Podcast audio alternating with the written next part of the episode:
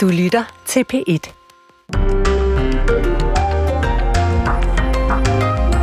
Det skal være muligt at få betalt fertilitetsbehandling til barn nummer to på det offentlige regning, det lovede statsministeren i sin nytårstale, og det har vagt stor jubel bredt i det politiske landskab. Men hvad nytter gratis behandling egentlig, når ventelisterne til behandling fortsat er meget lange? Ja, før valget ville Venstre indføre en udrednings- og behandlingsgaranti for netop at afhjælpe de her ventelister. Men hvor blev den del så af, når det gælder fertilitetsbehandlingen? Det spørger vi partiets sundhedsordfører om, når klokken bliver kvart over otte. Vi skal også til USA, hvor Joe Biden i går skød præsidentvalgkampen i gang ved at kritisere Trump for hans rolle i stormen på kongressen for nøjagtigt tre år siden. He promised it would be wild, and it was. He told the crowd to fight like hell, and all hell was unleashed. Ja, vi ser på, hvorfor 6. januar 2021 stadig spiller en stor rolle i amerikansk politik, og hvor afgørende kampen om demokratiet bliver for det kommende præsidentvalg. Det er lige efter klokken halv mm. Og således godmorgen og velkommen indenfor i uh, varmen til øh, P1 Morgen. Vi sender uh, to timer frem til klokken 10 i studiet Søren Carlsen og Morten Runge. Den amerikanske udenrigsminister Anthony Blinken er lige nu på rundrejse til en række lande i Mellemøsten, og ifølge hans egen talsmand er det primære formål med rejsen at forhindre, at krigen i Gaza for alvor spreder sig i regionen. Første stop er Istanbul i Tyrkiet, som han ankom til i går. Herefter øh, går turen blandt andet til Jordan, Katar, de forenede arabiske emirater, Israel og Ægypten. Godmorgen, Kim Bilsø Lassen. Godmorgen. DR's journalist i Jerusalem. Blinkens besøg i Mellemøsten kommer samtidig med, at Israels forsvarsminister har offentliggjort Israels planer for krigen i Gaza, øh, den næste fase af dem. De indebærer blandt andet øh, retsjæger i Gaza, ødelæggelse af terrortunnler, øh, løsladelse af gisler, som stadig holdes øh, fanget af Hamas. Hvordan harmonerer Israels planer om fortsat krig med det budskab, Blinken forsøger at sende med sit besøg? De harmonerer i virkeligheden udmærket godt. Altså, der er ikke nogen i USA, heller ikke Blinken, som lige nu gør sig nogen illusioner om, at Israel har tænkt sig at indstille krigen. Øh, de 136 gisler, som det israelske militær øh, siger, der stadig befinder sig inde i Gaza, øh, de skal, de skal løslades, de skal findes, og USA står også helt bag det øh, punkt, som hedder bekæmpelse af Hamas, som Israel har som det overordnede mål for deres øh, krig i Gaza. Så selve krigshandlingerne som sådan, og det at israelsk militær kommer til at fortsætte operationen, det er de slet ikke uenige om. Det, der måske kan være lidt uenighed om, det handler mere om de her meget voldsomme bombardementer, også af områder, hvor der er mange civile. Altså amerikanerne har forsøgt at sige til israelerne, altså at man bliver nødt til at arbejde lidt mere med præcisionsbombninger, med lidt mere hvor man er sikker på, at antallet af civile, der bliver dræbt, ikke er så stort. Det er der, hvor der kan være en lille uenighed, når det handler om krigshandlingerne, men ikke selve ideen om, at krigen skal fortsætte. Mm. Der kan være en lille uenighed, når det gælder bombardementer, siger du, men, men kan, kan amerikanerne fortsætte med så klar en støtte til Israel, hvis bombardementerne bliver ved og ved, eller måske ovenikøbet tager til? Ja, det kan de godt. Og det tror jeg, man skal huske, der er, som du I også lige var inde på her i introen, der er præsidentvalg i USA i år, og der er ingen øh, amerikansk regering, som kommer til at for alvor lægge sig ud med Israel. Det er der alt for mange øh, stemmer i amerikansk politik, der handler om.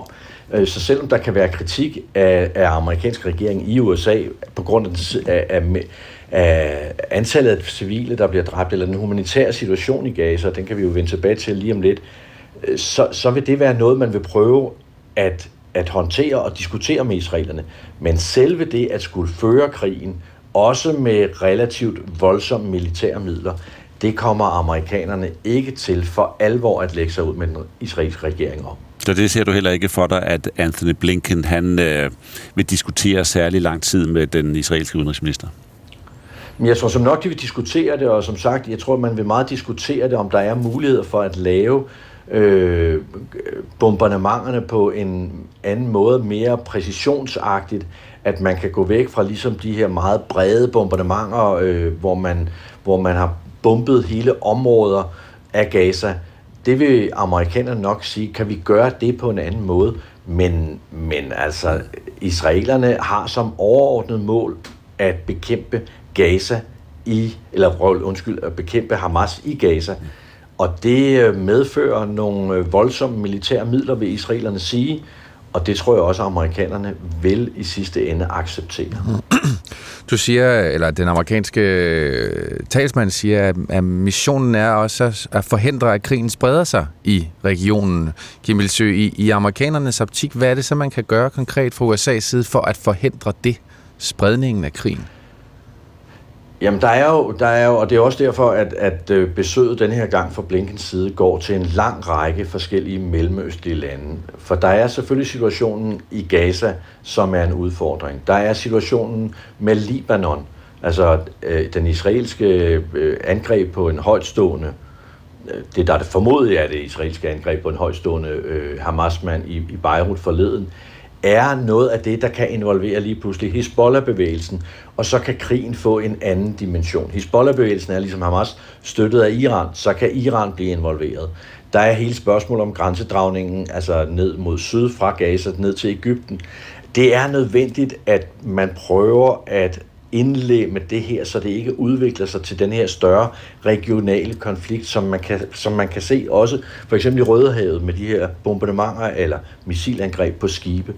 Alt det her vil amerikanerne gerne prøve at indlemme, så krigen kommer til at være en krig mellem Israel og Hamas i Gaza, men at den ikke spredes. Og det vil være hans budskab overalt. Hvordan kan vi gøre, øh, hvad kan vi gøre for at at I holder jer i ro, og også sige til israelerne, lad nu være for eksempel at gøre krigen eller gøre Libanon til et nyt krigsarena, øh, fordi det er ikke i nogens interesse, at Mellemøsten for alvor oplever en stor regional konflikt. En del af den amerikanske udenrigsministers besøg øh, skal også handle om, hvad der skal ske med Gaza efter krigen. Og i den plan, som øh, Israels forsvarsminister har præsenteret, der lyder det, at når krigens mål er nået, så vil Gaza ikke længere være kontrolleret af Hamas. Øh, stemmer israelernes plan overens med amerikanernes mål for Gaza efter krigen, som du ser det? Nej, det gør det så ikke. Og her er der en kæmpe uenighed, som står foran. Altså, amerikanerne arbejder jo stadigvæk med ideen om en såkaldt tostatsløsning, hvor man altså har en et Israel, som er sikkert, som føler sig beskyttet, som ikke føler, at de bliver angrebet, og så et selvstændigt Palæstina, som består af Vestbreden og Gaza. Det, den israelske forsvarsminister har været ude at sige, det er, at vi skal måske ikke ind og sidde øh, på Gaza, men vi skal have sikkerhedskontrollen. Vi skal være med til at bestemme, hvad der sker i Gaza, eventuelt med USA, eventuelt med andre arabiske lande indenover. For det første tror jeg, det bliver en meget, meget vanskelig situation og en meget vanskelig øh, ting at overbevise andre arabiske lande om. Men det her, det er der også internt i Israel meget stor uenighed om. Der er jo nogen, der synes, man bare skal besætte Gaza, at det igen skal indlemmes som del af Israel, at man skal lave nye bosættelser. Og det vil amerikanerne være meget kraftigt imod. Så der, når det handler om, hvad der skal ske efter krigen, jamen der er de meget, meget uenige. Altså Benjamin Netanyahu har for eksempel sagt, at tostatsløsningen efter hans øh, mening, at den er fuldkommen død. Det går stik imod det, der er den officielle amerikanske politik for udviklingen af situationen i Mellemøsten. Mm. Der bliver noget at uh, tale om, Kim Bilsø Lassen. Tak for at være med. Selv tak. Det er journalist i Jerusalem. Familier, der ønsker at udvide øh, ja, familien med barn nummer to, men som oplever udfordringer med fertiliteten, får en ekstra livline. Regeringen vil gøre det muligt at få betalt fertilitetsbehandling til barn nummer to på det offentlige regning. Vi vil gerne indføre gratis hjælp til barn nummer to, så der forhåbentlig kan komme en lillebror eller en lille søster. Og så endnu flere af jer kan skabe den familie, I går og drømmer om. Ja, sådan sagde Mette Frederiksen øh, under nytårstalen, som hun holdt ja. i, i søndags. Det Seks er... ord, kan man sige. Gratis hjælp til barn nummer to. Der er ikke kommet flere detaljer ud end det. For eksempel om det så betyder, at det skal være omfattet af behandlingsgarantien. For lige nu så er der op til 40 ugers ventetid på offentlige fertilitetsklinikker. Ja. Godmorgen, Christoffer Ågaard Melson. Godmorgen. Sundhedsordfører for Venstre. Skal det det så? være omfattet af behandlingsgarantien? Ja, det, det synes vi jo i Venstre øh, vil være fornuftigt. Øh, det er jo, vi foreslår jo tre ting i valgkampen. To ting er, vi regeringen jo så nu øh, har meldt ud, at vi vil gennemføre det her med flere forsøg øh, i for, forbindelse med fertilitetsbehandling, så det går fra tre til seks forsøg, og så at man også får mulighed for at få øh, offentlig øh, hjælp til, til barn nummer to. Og så det tredje, vi foreslår, det var jo at udvide behandlingsgarantien for at sikre, at de her ventetider også kommer ned, så det her bliver mm. nogle reelle tilbud. Så det synes vi øh, og stadig vil være en fornuftig tilgang til, til det. Det synes I, det, det foreslog I som, som parti, men I er jo også en del af regeringen. Så, så kommer det til at ske, tænker du? Øh, det, er, det er der stadig ikke en, en endelig afklaring på. Altså det der, det, der er aftalt, det er, at nu har vi jo committet os til at øh, op mod fordobbelt det beløb, vi bruger på, øh, på den her sygdom, øh, så vi sikrer nogle bedre vilkår for, for bar, øh, ufrivillige barnløse, som desværre har været alt for dårlige. Og så skal vi jo blandt andet have en dialog nu også med, med danske regioner. Hvordan er det så, vi kommer i mål med at sikre, at der kommer den nødvendige kapacitet, og vi også får de her ventetider ned. Og der vil en af de forslag, jeg tager, tager med i posen til den snak, det vil jo være selvfølgelig at øh, udfordre danske regioner og sige, at øh, at, at vi skal have leveret på det her, og der vil vi jo så også bringe behandlingsgarantien på, på bordet, hvis vi ikke har tryghed for, at vi får de her ventetider ned ret hurtigt. Men hvad, hvad er grunden til, at du ikke kan sige nu, ligesom Mette Frederiksen siger, at der kommer øh, gratis hjælp til barn nummer to, og, og så også tage, tage stilling til spørgsmålet, om, om det skal være omfattet af behandlingsgarantien? Jamen, det er jo sådan, at ikke sådan, at man altid kan få 100% det, man uh, går til valg på uh, i, i politik. Nu har vi fået... Uh, øh, to tredjedel, kan man sige, indtil videre, og nu øh, skal vi jo så også øh, have, have øh, de andre partier i regeringen, og, og også danske regioner, og kan du sige, vores øh, fertilitetsklinik rundt omkring i, i, øh, i landet i spil om, hvordan er det, vi så får ventetiden ned. Og der er det vigtigste, det er jo, at vi får ventetiden ned. Vores forslag har jo så været at sige, det, det, øh, det, en god tilgang til det der udvidet behandlingsgaranti. Mm. Men, Men det, er der ikke, det har vi også respekt for de andre parter, vi skal i dialog med det her omkring, så, øh, så, så er det ikke noget, der er endelig besluttet endnu præcis, hvordan vi kommer i mål. Men er det internt det er bare, i regeringen? At... Venstres holdning er, at det er en fornuftig måde at, at kigge på behandlingsgaranti, men det er ikke noget, der heller ikke i regeringen er, er hvad hedder det, diskuteret i bund endnu og taget en endelig beslutning om præcis, hvordan vi så kommer i mål med de her ventetider. Okay, så som vi står i dag... Men vi er enige om, at vi skal i mål, så, og der, der kommer vi jo hver især spille ind med vores forslag, også i dialog med danske regioner i forhold til, hvordan vi så kommer ja, du, i mål. Så du, på venstre side er det bestemt ikke udelukket, at, øh, at det er det spor, vi skal ned af, for det er jo præcis det, vi har foreslået tidligere du siger, selv. Nu, nu bringer du danske regioner ind, men det virker også som om, at I er uafklaret i regeringen. Kan du være lidt mere konkret om, hvor I udfordringen består? Er det, fordi I ikke er enige internt i regeringen, eller er det, fordi I venstre på danske regioner? Ja, altså der er også enighed i regeringen om, at, at, at den endelige beslutning i forhold til de her ting, det er, at det skal afvente præcis, hvordan vi indretter det. Det kræver os en, en nærmere kortlægning og en nærmere dialog med danske regioner i forhold til præcis, øh, hvordan vi kommer i mål, og hvordan vi får øget kapaciteten, og hvor i høj grad vi også skal have inddraget øh, den private kapacitet, som jo heldigvis er, har været livlinen for, for rigtig mange øh, i den her øh, Øh, tid, hvor der har været alt for lange ventetider, den skal vi jo også have, have i spil. Og, og der i forhold til præcis, hvordan det skal gøres på den mest fornuftige måde, det, det kræver stadig et stykke arbejde, før vi kan lægge os fast på nogle helt endelige løsninger der. Jamen, og det er det arbejde, jeg bliver lidt nysgerrig efter. Så altså, der er 40 ugers ventetid. Du siger, på en eller anden måde kan man måske nedbringe den ventetid alligevel, så man ikke behøver en behandlingsgaranti. Eller hvorfor ikke bare jeg sige, kan ikke vi... høre noget. Jeg har øh, nogle øh, folk i jeres teknikrum i øret også samtidig, der kører ind over jer. Nå, undskyld. Jeg, jeg spørger bare, hvorfor ikke bare stå fast på det, I har øh, lovet, og så sige, jamen, vi er regeringen, vi indfører en behandlingsgaranti? Jamen, det er jo fordi, at regeringen er jo ikke kun Venstre. Øh, og, så det er der i regeringen, vi... I også møder modstanden? Ja, eller vi har jo også øh, i, i regeringen en forståelse for, eller også i Venstre en forståelse for, at, at det kan give god mening, at det her det også er noget, man har en, øh, en dialog, øh, blandt andet også med danske regioner om, inden man lægger sig endelig fast på en løsning. Mm.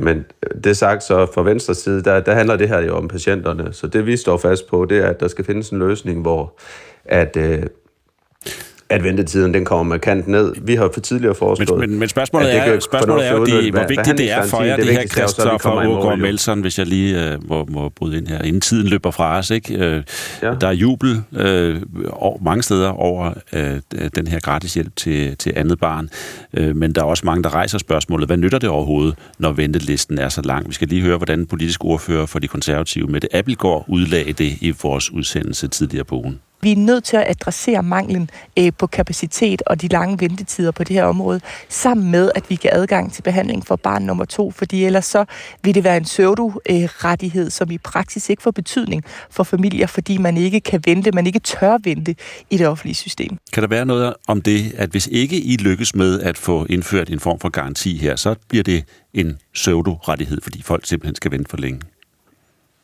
Jeg er fuldstændig enig med Mette Appelgaard om, at, øh, at det bliver en pseudo-rettighed, hvis vi ikke får ventetiderne ned. Øh, så, så det skal vi.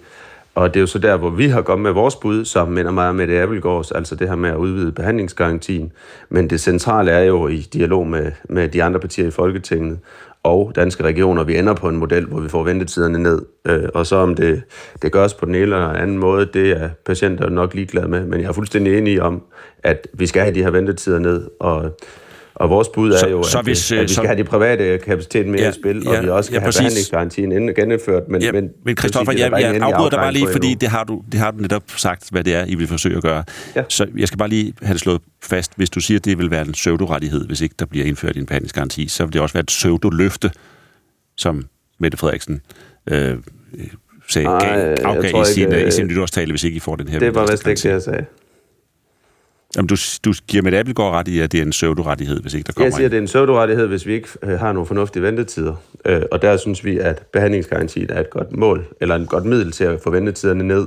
Men det centrale er jo, at vi får ventetiderne ned, og ikke hvordan vi gør det. Og det synes vi også er respekt for danske regioner, øh, og andre parter, blandt de andre partier i Folketinget, at inden vi ligger os præcis fast på midlet, at så er det også fornuftigt at have den dialog med dem.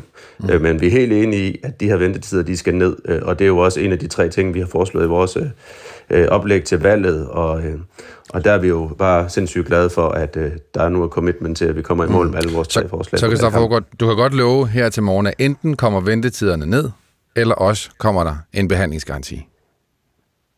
Ja, det er, jeg vil sige, det, eller også, altså en behandlingsgaranti og ventetider, det er jo også, det er jo, det er jo noget, der opnår de samme ting, jo.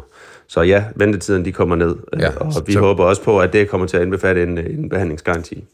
Så hvis man skal have barn nummer to med fertilitetsbehandling, så kommer man ikke til at vente 40 uger? Det er øh, det, vi har øh, committet os på, og det er, man skal jo aldrig, kan man sige, når man kun har det antal mandater, Venstre har, men øh, mm. det er øh, meget, meget sikker på, at øh, de ventetider, de hurtigt kommer relativt, eller kommer ned, ja. Det er godt, Christoffer Overgaard. Bare lige til sidst. Der er seks forsøg til barn nummer et. Hvor mange forsøg får man til barn nummer to? Øhm, det tror jeg faktisk heller ikke, at der er et helt overblik over endnu. Øh, men øh, i hvert fald tre. Alright. Der er lidt arbejde til jer i øh, foråret her. Tak fordi du var med, Christoffer Ågaard ja, Mielsen, tak. sundhedsordfører for øh, Venstre.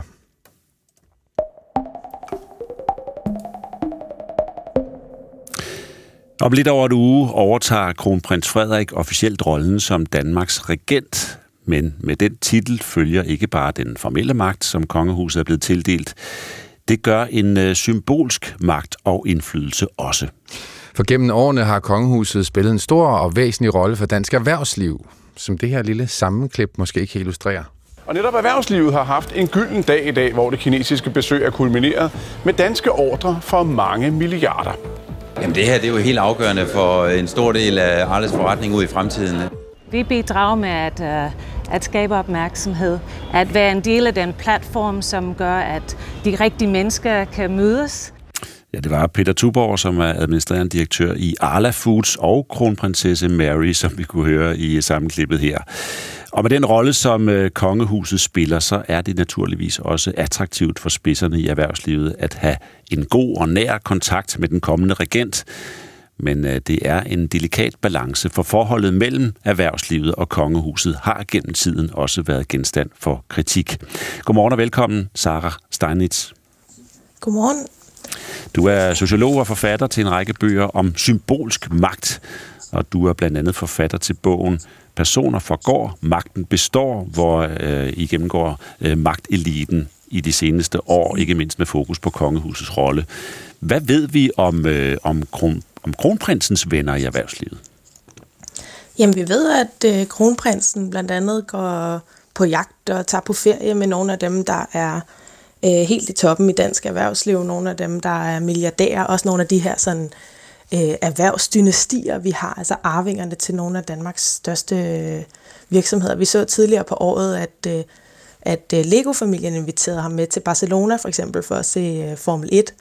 Og hvis man går ind og kigger på nogle af de her, hvem deltager på jagterne, så finder vi Lego-familien, Grundfos-familien, øh, Opel-familien og, og nogle af de her sådan, ja, gamle store erhvervsfamilier i Danmark.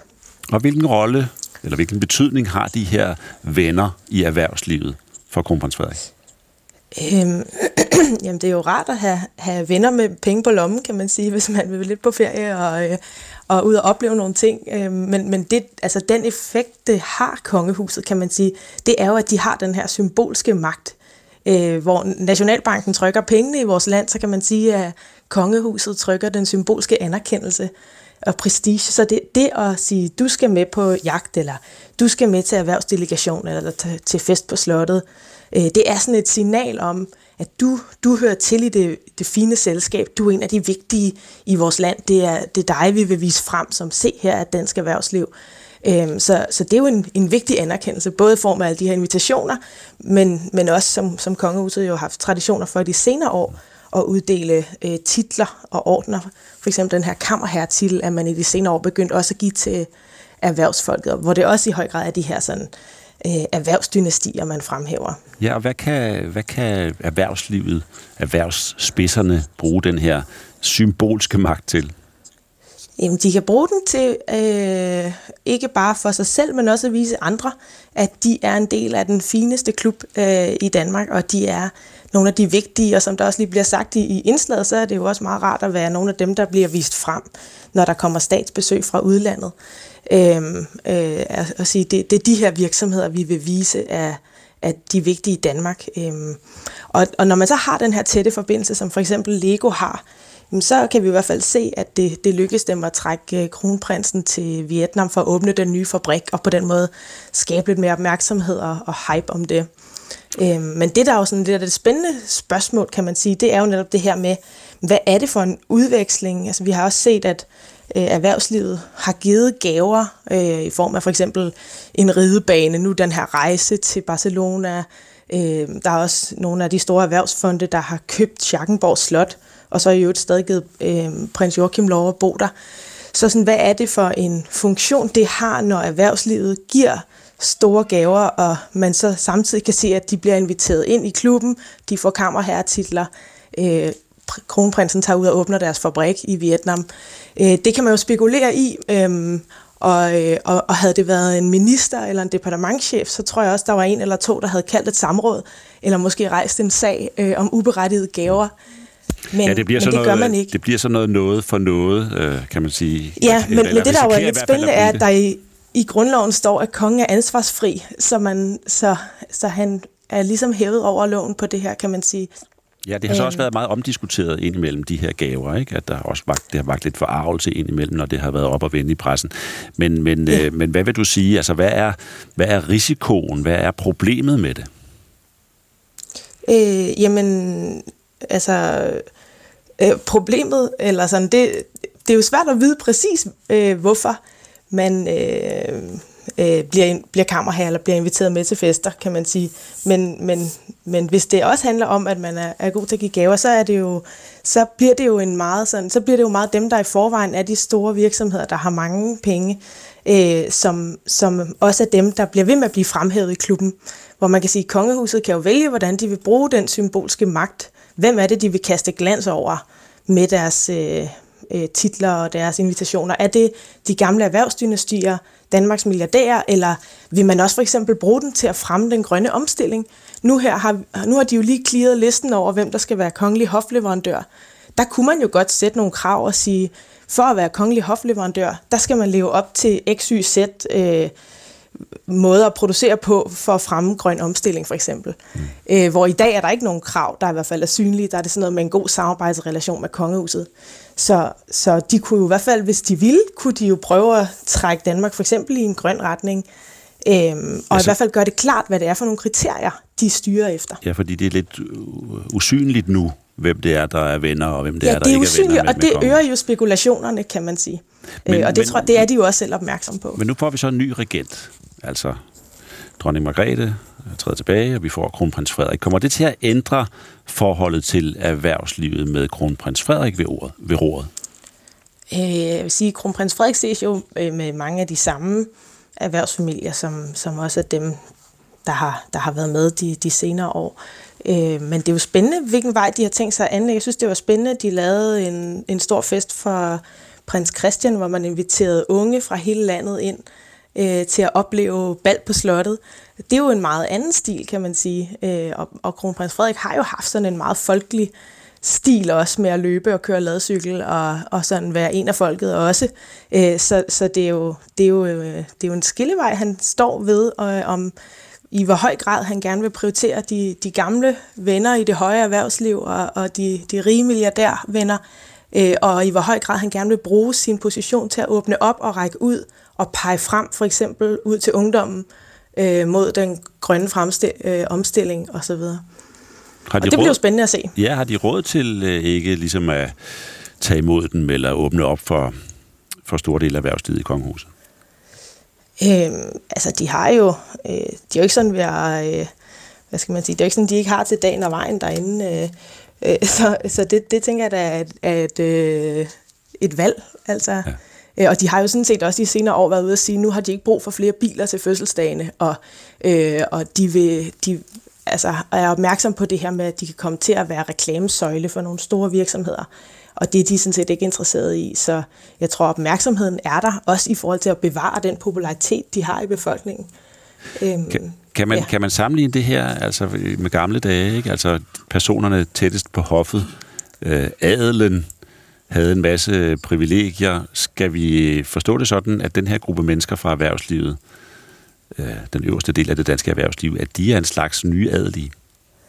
Jamen, de, de kommer jo med ind i adelens klub, kan man sige. Adelen er der også stadigvæk. Godsejerne, de står også på listen. Øh, så vi har stadig en adel også i, i Danmark, som omgås tæt med kongehuset. Og, og, det, og her hører toppen af erhvervslivet og toppen af det gamle erhvervsliv, kan man sige, øh, med. Så ja, de, de tilhører en, en særlig klub der, som det ikke er alle, der har adgang til. Og det er jo netop hele pointen med det. Det er at sige, se, det er det, man kan bruge en symbolsk magt til. Det er at sige, der er nogen her, der tilhører det fine selskab. De, de er vigtige. Det er dem, vi, vi særligt er opmærksom på at bringe sammen, øh, styrke netværket iblandt, og også vise frem, når udlandet kommer på besøg. Og det er jo en, en vigtig funktion. Vi må se, hvad det så er, hvordan det så kommer til at tage sig ud med øh, kronprins Frederik som konge. Tak skal du have, Sara Steinitz. Ja, selv tak. Sociolog og forfatter, og øh, forfatter til en række bøger om symbolsk magt. Og nu sagde hun jo lige, Sara Steinitz, at den kommende konge, Frederik, der også skal prioritere, hvad han vil deltage i. Royal Run, om han vil ses i løbetøj. Og det har Royal Run faktisk lige bekræftet, at han stiller op, også som konge ikke overraskende måske. Nej, men man ved alligevel aldrig, vel, om det var sådan for folkeligt alligevel. Om det pillede det man... ved sommerfuglestøvet uh. ved den kommende konge, at han sådan skulle trække løbetøjet. Det kan man godt gjorde. som uh, sporty kronprins, men ikke som værdig konge. Mm, men det kan man så godt alligevel, altså. Ja.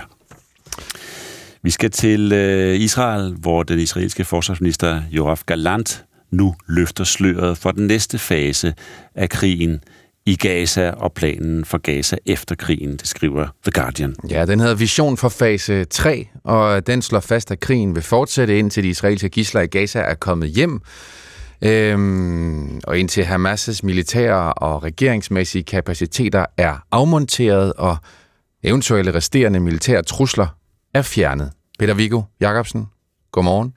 Godmorgen. Lektor på Forsvarsakademiet. Planen omfatter retsjager, ødelæggelse af terrortunneller, jagt, som jeg lige sagde her på Hamas' leder. Hvordan adskiller den sig fra det, vi har set indtil nu? Det gør den overhovedet ikke. Øh, det her det er et forsøg på at sige til omverdenen, nu, nu, nu, nu slår vi dem ihjel med lidt mindre omtanke og lidt mindre intensitet, men vi har tænkt os at fortsætte med at gøre det, vi hele tiden har gjort. Øh, det, der måske kan, kan siges og kan betyde, at man kan skifte gear i forhold til den måde, som man bruger militærmagt på, set med israelske øjne, det er, at man har lykkedes med at øh, reducere Hamas' militære evne til at gøre modstand. Og det vil sige, at hvis de ikke længere har samme modstandskraft, så behøver man heller ikke selv angribe med samme intensitet. Men den måde, som Israel har tænkt sig at gå til det på, og målet med at gøre det, at fjerne øh, Hamas som en militær organisation, der udgør en trussel mod Israel, ja, det er uændret. Planen kommer samtidig med, at øh, USA's udenrigsminister Anthony Blinken er på besøg i Mellemøsten for at også at tage hul på den her diskussion om, hvad der skal ske med Gaza efter krigen. Er det tilfældigt så, eller hænger det sammen med, med, med det besøg, at de så kommer med en fase 3, som i øvrigt ikke rigtig indeholder noget nyt, siger du? Ja, altså det er selvfølgelig, det, det, det er selvfølgelig nærliggende at antage, at det er derfor, at udmeldingen kommer lige nu, så det ser ud som om, at man imødekommer et amerikansk pres for at tage mere hensyn til de civile, undgå de massive bombardementer, som har givet de her store tabstal, som vi har set. Øh, men, men igen, der er jo ikke noget, der tyder på, at amerikanerne har tænkt sig øh, ikke at lade Israel fortsætte med at, at bruge militærmagt, som, som de finder bedst. Så, så ja, det her det er et forsøg på at signalere til omverdenen, at man sandelig tager hensyn til de civile, men jeg ved ikke rigtig, hvem det overbeviser. Mm. Så der er intet nyt i fase 3, men det er der måske i fase 4, som Joachim Galant også løftede sløret for øh, den sidste fase af krigen i et dokument, han kalder Dagen Efter. Hvad hæfter du der ved her? Jamen, jeg hæfter mig ved igen, at de sparker dåsen ned ad vejen, og ikke har nogen som helst idé om, hvordan de vil gøre det i virkelighedens verden der bliver snakket om, at Israel stadigvæk skal have fuld bevægelsesfrihed militært ind i Gaza. Øh, de forventer, at det internationale samfund, en eller anden udefineret multinational styrke, hvor der indgår nogle araber og nogen fra Vesten, skal gå ind og påtage sig ansvaret for den civile genopbygning, tage ansvar for, at hospitaler og andet fungerer. Så Israel forestiller sig, at de kan få lov til at tage rundt og slå til med den store hammer, når det passer dem, men ikke skal påtage sig noget som helst ansvar som besættelsesmagt, som man ellers skal i henhold til den humanitære folkeret og krigens love. Normalt, hvis du går ind og besætter et område, som Israel jo de facto er ved at gøre, så har man ansvar for at beskytte civilbefolkningen og sørge for, at det fungerer. Mm. Det siger Israel, det har vi ikke lyst til. Det må andre tage sig af, og det må andre betale for. Men vi forbeholder os retten til at tage ind og smadre det hele med jævne mellemrum. Så held og lykke med at få nogen til at stille op til den model. Ja, jeg kan næsten høre på dit tonfald, Peter Viggo, at det, det tænker du ikke er så realistisk. Hvorfor kan man ikke få en multinational styrke til at sige, okay, vi, vi, det kan godt være, det var Israel, der gik ind, men vi, øh, vi tager et fælles ansvar, og vi passer på Gaza sammen efter krigen? Jamen, Israel er jo ikke interesseret i at passe på noget som helst. De forberedt holder sig retten til at tage, tage sig ind og slå mennesker ihjel øh, efter, øh, efter hvad der nu passer i, i deres kram. Samtidig skal man så have en ekstern styrke, der skal stå og sørge for, at øh, øh de, de civile og borgerne i Gaza ikke går oprør. Og det vil sige, det man forventer fra Israel, det er altså, at den multinationale styrke træder til side, når de har lyst til at tage ind og udføre militære operationer, og bagefter skal man så gå ind og, tage, og, og lægge låg på igen igen. Og der kan du selv regne ud, at på et tidspunkt, så vil øh, lokalbefolkningen i Gaza også begynde at se den multinationale styrke som besætter, og så vil de også begynde at rette deres vrede imod den, fordi de jo tydeligvis samarbejder med israelerne. Og det vil sige, at øh, besættelses, eller den her multinationale styrke, den kommer til at blive udsat for øh, hævnangreb, frustrerede Gaza-borgere osv., og udsat for det, som også skete med øh, de internationale styrker i Irak og Afghanistan. Og det kan jeg ikke rigtig se nogen lande stå model til. Nej, den bliver kritisk modtaget hos dig i hvert fald, øh, kan jeg høre planen. Ved du, hvordan den er blevet modtaget i den arabiske verden, den del, som, hvor, den, hvor, hvor man leder efter nogle øh, kræfter? Jamen, jeg, kan ikke, altså jeg, har, jeg har ikke tjekket de arabiske medier eller Al Jazeera her til morgen, men jeg kan ikke forestille mig, at der er folk, der gør enten at ryste på hovedet. Et er at diskutere med israelerne, hvordan man styrer grænserne. Jeg er helt sikker på, at Ægypten e- har konstruktive diskussioner med Israel om, hvordan man sørger for at kontrollere grænsen. Øh, for Israel, øh, begge parter har jo en interesse i, at der er styr på det. Men øh, derudover kan jeg ikke forestille mig, at der er nogen, der vil stå model til det her. Og israelernes våde drøm er vel, at amerikanerne går ind og stiller sig i spidsen for sådan en styrke, fordi det land i verden, de stoler mest på. Men amerikanerne sidst havde fredsbevarende styrker i den her region af verden. Det var det inde i Libanon, og det var i 80'erne, og der endte, der endte øh, Hezbollah med at lave en, et terrorangreb på de amerikanske styrker, der kostede 200, over 260 marinesoldater livet. Og jeg er ikke sikker på, at amerikanerne har lyst til at gentage den succes. Tak for analysen, Peter Viggo Jacobsen. Selv tak. En god dag. I lige måde. Peter Viggo Jacobsen er altså lektor på Forsvarsakademiet. Det er den 6. Øh, januar, en dag, som øh, for tre år siden blev skældsættende i amerikansk politisk historie. En dag, som begyndte med, at den afgående amerikanske præsident holdt en tale til sine tilhængere, ikke langt fra kongressen i Washington D.C. We're going to walk down to the Capitol, and we're going to cheer on our brave senators and congressmen and women, and we're probably not going to be cheering so much for some of them. Because you'll never take back our country with weakness. You have to show strength and you have to be strong. Ja, det er, hvis man skulle være i tvivl, øh, tidligere præsident Donald Trump. Og talen øh, blev startskuddet til det, som så siden blev kendt som stormen mod kongressen, hvor flere tusind af de Trump-tilhængere, som vi også lige hørte øh, cheer i baggrunden her, forsøgte at trænge ind og stoppe de folkevalgte politikere i at godkende resultatet af præsidentvalget i 2020, som Joe Biden havde vundet. Ja, det var en dag, hvor vi var mange, som sad måbende der foran fjernsynet og fulgte med gennem de følgende timer, hvor angrebet udviklede sig mere og mere voldeligt.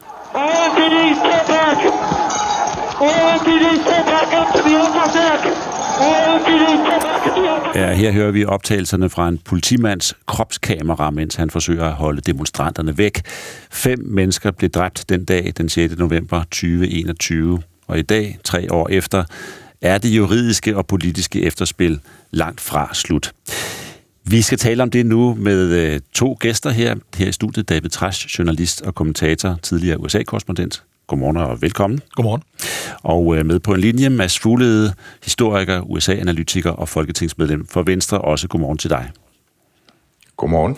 Sammen der laver I to øh, kampagnesporet podcasten på øh, Jyllandsposten. Her, tre år efter Davids træs, hvorfor er det stadigvæk relevant at tale om stormen på kongressen?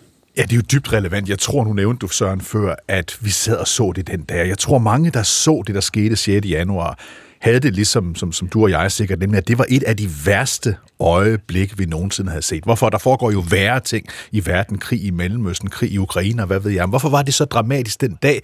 Det var det, fordi kernen i Vesten, det amerikanske demokrati, var truet den dag. Vi havde en fornemmelse af, at der skete et eller andet, der mindede om et kupforsøg. Muligvis et amatøragtigt kupforsøg, men det lignede et kupforsøg. Det er så sidenhen blevet kernen i den amerikanske debat op til det præsidentvalg, vi skal have i år, nemlig på den ene side Joe Biden, der siger, at det vi skal kæmpe om i USA, det er, at Donald Trump ikke kommer tilbage, fordi så får vi en slags autoritært øh, regime i USA. Og på den anden side Donald Trump, der siger, alt foregik efter bogen. Jeg blev frarøvet den sejr, jeg vandt ved valget i 2020, altså den sejr, som alle andre siger, han ikke vandt, men det er der, den står. Og derfor står den jo og tipper mellem, om det bliver den ene eller den, den anden, og de står helt lige i meningsmålingerne. Bliver det det, som Joe Biden kalder demokratiet, der skal sikres, eller bliver det det, som Donald Trump siger, at demokratiet skal tilbage, fordi jeg vandt valget. Ja, det, og der er det utroligt, som, som tiden kan forandre ting, ikke? fordi vi var nok mange, der troede dengang, at uh, nu var Trump uh, gået over stregen. Mm-hmm. Han ville uh, ikke anerkende sit lederlag. Han havde opfordret sine tilhængere til at stoppe den fredelige overdragelse af magten. Mm-hmm. Mads Fuglede, vil du sige, at Trump i dag på en eller anden måde alligevel er lykkedes med at vende stormen på kongressen til sin egen fordel? Ja, til dels når man laver målinger på, hvordan republikanske vælgere opfatter det seneste præsidentvalg, så siger et flertal af dem, at øh, den forkerte person sidder i det hvide hus, at Joe Biden ikke vandt det. Så Trumps fortælling om, at øh, han blev valget, er lykkedes øh, for ham i hvert fald i det omfang, at hans øh, egne tilhængere øh, tror på hans forklaring, selvom Øh, man kan sige meget om det amerikanske demokrati, men de kan godt finde ud af at afvikle valg, og der er ikke noget, der tyder på overhovedet. Der er lavet undersøgelse på undersøgelse på undersøgelse, at der er noget som helst galt med det seneste valgresultat. Og alligevel er der et flertal af de, der bakker Donald Trump op og betegner sig som republikanere, der har den overbevisning. Så han er jo lykkedes med den fortælling. Mm. Og David Træs, da du sad og så det, og måbede sammen med alle os andre, tænkte, det her det er på en eller anden måde amerikansk historie, der bliver skrevet. Vidste du godt, at det vil få de her konsekvenser, eller der er sket noget, der alligevel også er kommet bag på dig med tiden? Altså, jeg tror, at det vigtigste, når vi kigger på Donald Trump, og vi kigger på det udefra, eller vi kigger på det i USA, det er, at vi må ikke overraskes over noget som helst. Altså, alt er muligt, alt er i spil, for det er klart, sidder man og husker tilbage til den 6. Øh, januar, det var jo sådan om aftenen, dansk tid, det her det foregik om eftermiddagen øh, i USA, så tror jeg, mange ville tænke, nu må det være slut. Men der har været så mange andre gange med Donald Trump, øh, især i starten, da han kommer frem i 2015 og 16, hvor man tænkte, nu må det da være slut. Så vi må have lært på nuværende tidspunkt, at Donald Trump spiller på en anden planet, end man normalt spiller på. Det er meget svært at analysere det, der sker omkring Donald Trump, hvis man bruger normale begreber på det her. Fordi Mads Fuglede har jo helt ret, når han siger, at på trods af, at det jo står krystalklart, at der ikke blev forbedret og svindlet med det valg i 2020, så når man er i USA, og man taler med republikanske vælgere, så kan man jo høre, at de er bit på den. Og hvorfor er de det? Ja, det er fordi, de har en eller anden fornemmelse, og det er Trump jo bannerfører for, at der er en eller anden skjult, dyb øh, stat, der er efter dem øh, der ikke vil dem det godt. Og Donald Trump er enormt dygtig til på sine rallies på nuværende tidspunkt at sige, de der retssager mod mig, det handler jo ikke om mig. Jeg er bare den frontfigur, der står der, men jeg kæmper for alle jer andre, som de, altså demokraterne og den dybe stat, i virkeligheden er efter og vil det ondt. Det er hans fortælling, og det er det, der lykkes, og det betyder, at, at, at al politisk analyse i forhold til Trump skal ses ud fra en helt anden prisme, end vi normalt bruger. Mm. Ja, hvordan er det kommet dertil, Mads Fuglede, at store dele af det republikanske parti siger, ja, vi tror faktisk ikke på det amerikanske demokrati? Jamen, det er da Donald Trumps øh, fortjeneste, at fortællingen står, som den gør. Donald Trump har ikke på noget tidspunkt øh, accepteret valgresultatet fra sidste valg øh, og fortsat ned af det her spor. Og man må sige, at demokraterne har omvendt også øh, brugt begivenhederne øh, 6. januar til at øh, efterstræbe Donald Trump øh, politiske liv via øh, retssag på retssag.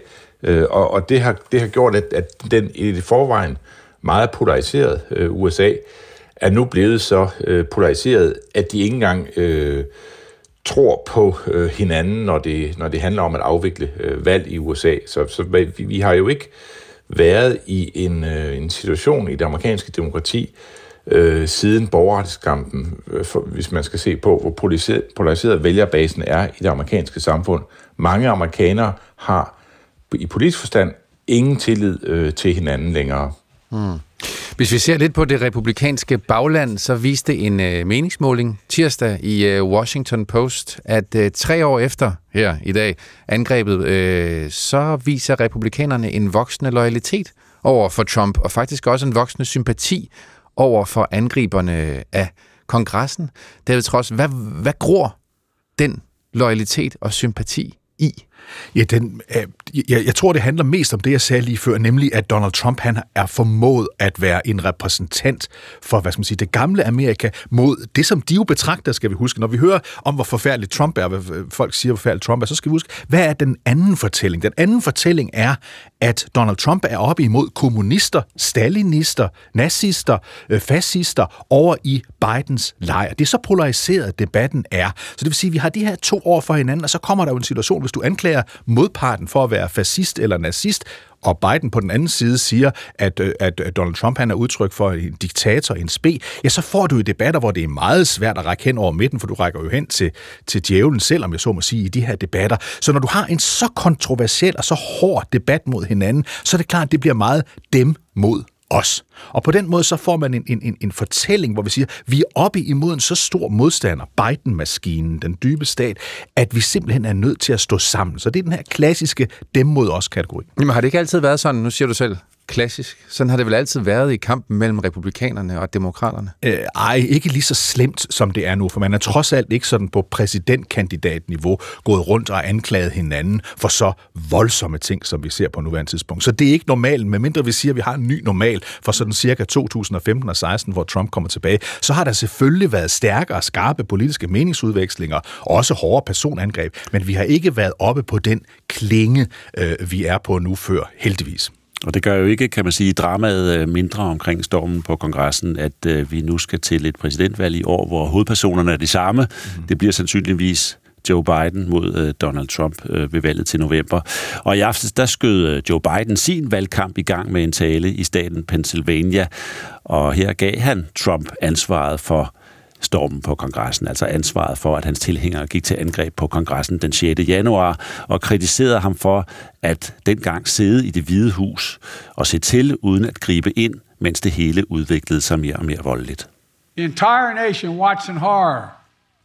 The whole world watched in disbelief.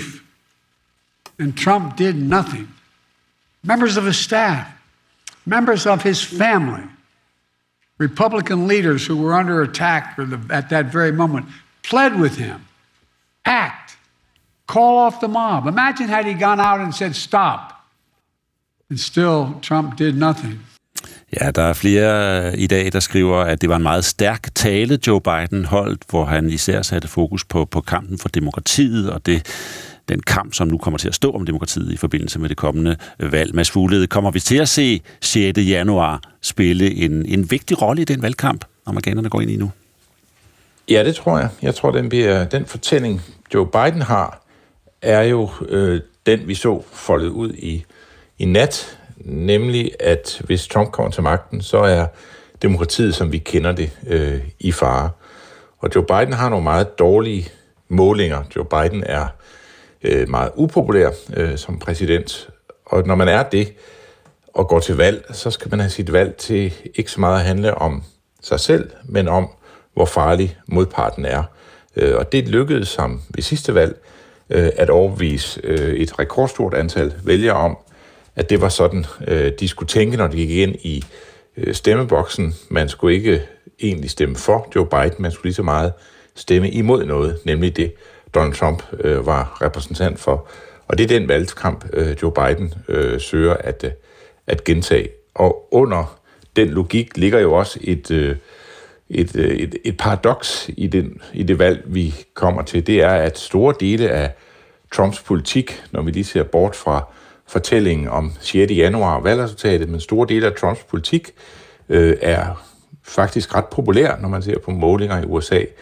Trump ønsker strammere og mere kontrol, kontrol med, med grænserne øh, i øh, USA ved dæmme op for øh, indvandringen, både den illegale og sikkert også den, den øh, øh, almindelige af sin slags. Han ønsker mindre frihandel, og han ønsker en mere lempelig pengepolitik osv. Mange af de ting, som Trump gik til valg på i sin tid, det scorer meget godt øh, i hos almindelige øh, amerikanske vælgere, så det er jo egentlig lidt paradoxalt, at Trump øh, holder fast i denne her øh, martyrfortælling, Øh, han kan jo bare koncentrere sig mere om sin er, politik er i virkeligheden. Ikke? Han holdt også tale ja, i går, øh, Donald Trump, øh, i Iowa som øh, indledning til primærvalgene i det republikanske parti. Og her kaldte han Joe Biden for den værste præsident nogensinde. Og så gjorde han også øh, grundig grin med Joe Bidens tale, altså den tale, som Joe Biden holdt øh, også i nat dansk tid, og Joe Bidens måde at stamme på. That's why Crooked Joe is staging his pathetic fear-mongering campaign event in Pennsylvania today. Did you see him? He was stuttering through the whole thing. He's going to, uh, got a, he's a threat to democracy. I'm a threat. They've weaponized government. He's saying, I'm a threat to democracy. He's a threat to de- de- democracy. Well, okay. Ja, man skulle næsten tro, det var en stand-up uh, comedian, der uh, havde fyldt et eller andet hus i uh, New York. David Trump. Uh, David, David Trump, Trump ja. David, David Trump. det de vel ikke hørt før. Nej. Ja. Kan, han, kan, han slå, kan han klare sig igennem ved at, ved at gøre sådan her, ved at blive ved med at gøre grin med sine modstandere på den her måde? Det bliver det, der er hans indhold. Altså, så det er jo ikke hans eneste indhold, som Mads Fuglede var inde på lige før. Der er også nogle politiske indhold, som folk er enige i. Men det her er jo hans façon. Det her er hans metode. Den har virket, og den har virket rigtig godt. Det er jo så langt fra, hvordan man normalt taler i en politisk virkelighed, og gør nar med en anden persons stamme, for eksempel. Vi, men vi har set, havde jeg nær sagt, tusindvis af den slags eksempler fra Donald Trumps side. Øh, de virker. Altså, Trump er enormt dygtig til at holde et vælgermøde. Her tror jeg, der, var, der, der er en utrolig vigtig pointe. Det er, at man, man ofte tænker, at Trumps vælgere er vrede vælgere, der møder op til de her møder, fordi de er vrede over det, der foregår. Det er også rigtigt. Men den anden halvdel er at gå til et Trump-rally, altså et Trump-møde, det er, at det er rigtig sjovt.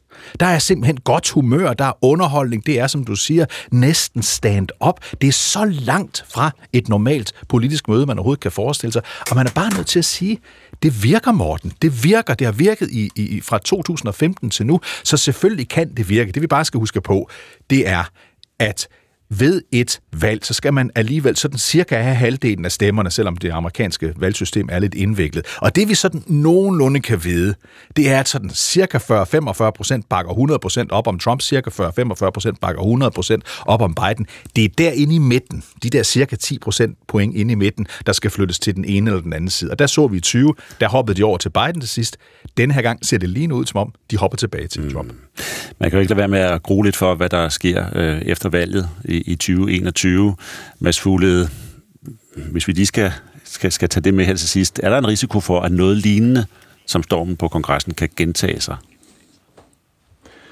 Øh, nej, det, det frygter jeg egentlig ikke. Jeg, jeg, tror, jeg tror, amerikanerne har lært lektien, og jeg opfatter stormen på kongressen også som et, øh, et, øh, et sikkerhedsspørgsmål, som man ikke øh, løste ordentligt øh, i, i sin tid. Og der er jo mange, der har talt om, at USA er på vej ind i en, i en ny borgerkrig. Det, det, det er jeg slet ikke øh, nervøs for. Den, den frygt deler jeg simpelthen ikke. Men det står tilbage, at amerikanere er nu så delt i spørgsmålet om, hvem de stemmer på, at de har svært ved at være i stue med hinanden. Når man rejser og besøger bekendt i USA, det er sikker på, at David også kan øh, berette om, så oplever man, at hvis man taler om politik, så bryder øh, det sociale samvær simpelthen sammen, fordi amerikanerne er så delte øh, om, om, de her, om det her spørgsmål.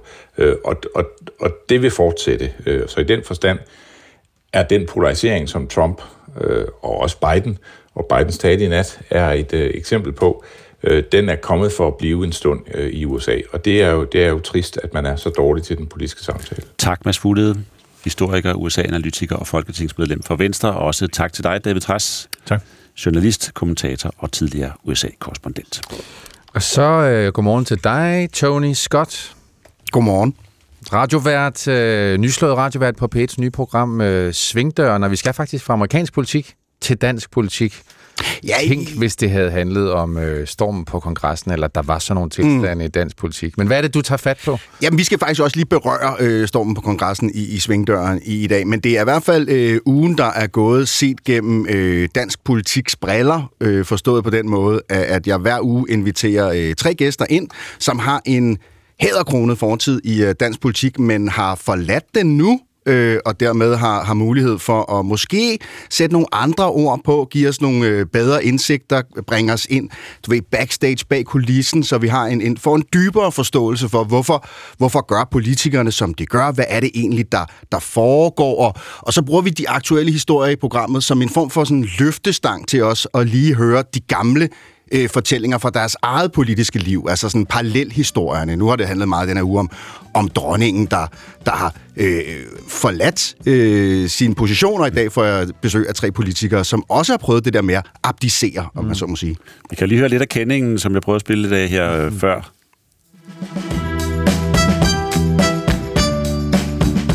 Det er det er lørdag, lyden af svingdøren. Lyden af lørdag morgen kl. 10. Det er ja, lørdag formiddag. Morgen for ja, nogen, givetvis. Ja. ja. men, men ja, det kommer selvfølgelig an på, hvornår man får øjne. Hvem er det, du får besøg af i dag?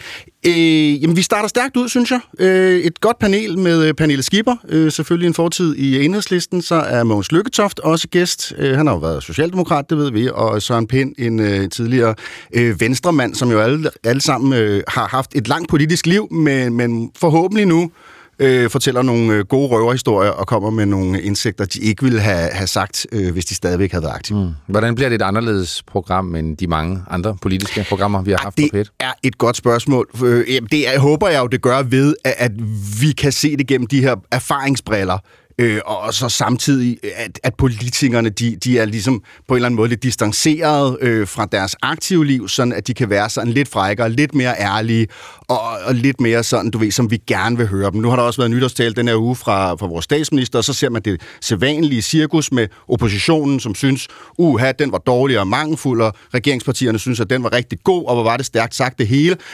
Søren Pind for eksempel var ude den her uge og sige, fremragende tale. Fremragende. Havde han sagt det, hvis han havde været venstrepolitiker stadigvæk. Jeg tror det ikke, så jeg håber på, at vi får sandheden. Det er stort ord, men altså, det er selvfølgelig ambitionen, ikke? Den ægte politiske Den ægte sandhed. Mm. Er der nogen, du i særlig grad drømmer om at få med i programmet?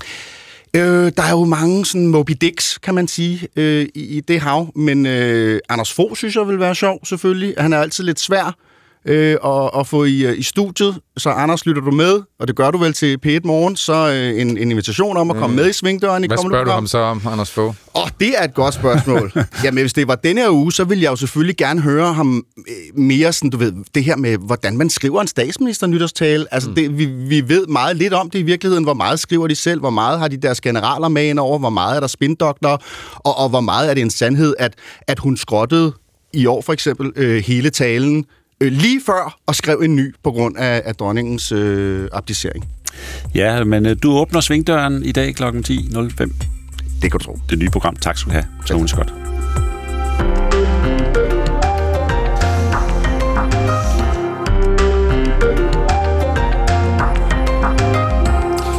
Ja, godmorgen og velkommen til endnu en uh, times P1 morgen. Det er den 6. januar, klokken er 5 minutter over 9. For få dage siden vendte 230 ukrainske krigsfanger hjem efter adskillige måneder i russisk varetægt. De sang, og de havde det godt, men der var sandsynligvis også ar på øh, deres sjæle. Tusindvis af ukrainske soldater har i hvert fald traumer fra, hvad de har set og gjort. Vi taler med vores øh, kollega Louise Brothagen, som har mødt mange af de ukrainske soldater, når de vender hjem, om hvordan de bliver behandlet. I den seneste tid er det kommet frem, at det er svært for personer med mentale handicap at få statsborgerskab i Danmark. De færreste har nogen som helst chance for at bestå prøven, men så kan man få dispensation, men det får kun hver tiende med langvarig funktionsnedsættelse. Det strider mod handicapkonventionen, som Danmark har underskrevet, lyder kritikken. Vi spørger to medlemmer af det indfødsretsudvalg, som træffer beslutningerne, hvordan de tænker, når der kommer sådan en ansøgning. Så præsenterer Israel øh, sin plan for næste fase i krigen i Gaza. Det er fase 3. Den indebærer, ligesom fase 2, retsjæger og ødelæggelse af terrortunneller, luft- og jordaktiviteter og operationer i det nordlige Gaza. Planen gør det mere eller mindre umuligt at bo i Gaza. Det må vi være ærlige om, lyder kritikken. Vi ser nærmere på øh, konsekvenserne af fase 3 for palæstinenserne senere på morgenen. I studiet- Godmorgen. Ja, godmorgen. Eller god formiddag. I studiet er vi Morten Runger og Søren Carlsen. Når tronen i øh, næste weekend gives videre fra dronning Margrethe til ældste søn kronprins Frederik, så indebærer det flere nye titler i øh, den royale familie. Konge bliver Frederik, dronning bliver Mary og kronprins Christian. Men der er en, der beholder sin titel. Det er prins Joachim. Spørgsmålet er, om han kommer til at få en anden rolle, når nu storebror bliver konge. Godmorgen, Thomas Larsen. Ja, godmorgen. Journalist, kongehus-ekspert. Gør han det? Får han en anden rolle? Ja, det gør han jo i den forstand, at det vi har været vidne til i de senere år, det har jo været sådan et meget målrettet arbejde fra dronningens side, der har handlet om at slanke og modernisere kongehuset, og i virkeligheden også få gjort det fuldstændig krystalklart, at fremtidens kongehus undskyld, det skal hvile på skuldrene af øh, kronprins Frederik og, øh, og kronprinsesse Mary, som jo, som I ganske rigtigt siger, snart er, er konge og dronning. Og så selvfølgelig det tredje helt afgørende medlem af kongefamilien, som bliver prins Christian, der snart rykker op og bliver kronprins. Man kan sige, det er det triumvirat, det er de tre mennesker, der bliver nøglepersonerne i, øh, i fremtidens mm. kongehus. Men derfor så tror jeg jo stadigvæk selvfølgelig, at øh, prins Joachim han vil få en, øh, en tilknytning til kongehuset. Og måske, det er faktisk interessant, måske kan der også være chancen for en, øh, en ny start mellem de to brødre øh, i, i forbindelse med, at øh, kronprins Frederik han bliver konge, fordi man skal jo huske på, at den, der har truffet alle de barske, rå, hårde beslutninger de sidste år, som er gået ud over prins Joachim, altså det er jo rent faktisk hans mor, dronning Margrethe. Mm. Ja, du siger en ny start mellem de to brødre, men, men jeg skal bare forstå, hvordan kommer hans rolle til at ændre sig, tror du, prins Joachim? Hvad kunne han... Øh, hvad kan han Ah, lige om det- lidt, det- som han det- ikke kunne før?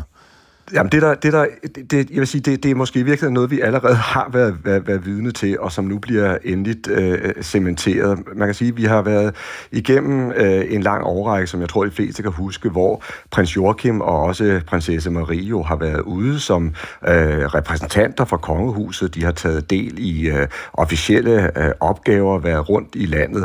Og det, der jo så er sket her i de senere år, det er jo virkelig, at de er blevet sådan, eller det, der er sket her inden for, for de allerseneste seneste år, det er, at de er blevet parkeret på sidelinjen. Nu, nu ligger det fuldstændig klart, at øh, prins Joachims opgaver, jamen de er en anden art. Han er i dag øh, øh, ude som forsvarsindustriattaché forsvarsindustri industri ved den danske ambassade i Washington og arbejder for hele den danske forsvarsindustri, kan man sige, også på at have stærke, lave stærke alliancer til vores vigtigste allierede, øh, USA. Så det er ligesom der, hans hovedopgave øh, ligger, og man kan sige, det er måske også meget betegnende, at den rent faktisk ligger i, i udlandet og, og ikke herhjemme. Men, men så tror jeg, når han en dag kommer, kommer hjem til Danmark, så kan han godt få mindre opgaver, men det bliver virkelig altså i, i, i den lille øh, udgave, fordi det er netop kronprins Frederik, det er kronprinsesse Mary, og det er prins Christian, der bliver de helt afgørende aktører i fremtidens mm. kongehus. Okay, så han var parkeret på sidelinjen øh, før, og der kommer han også til et eller andet sted at holde, øh, selvom det er hans bror, der bliver konge. Men, men, men hvad så med, med, med hvordan ser du øh, opblødningen i deres øh, forhold, de to brødre? Ja, det er interessant, og det er klart, det her det er jo ikke noget, der kan føres øh, bevis for, men det var altså en et meget symbolsk, og jeg tror også reelt vigtigt skridt for kongefamilien, da de øh, lige inden jul, det var ikke så mange, der lagde mærke til, men altså lige inden jul øh, fejrede jul sammen, altså hele familien øh, på Mercedesborg øh, Slot.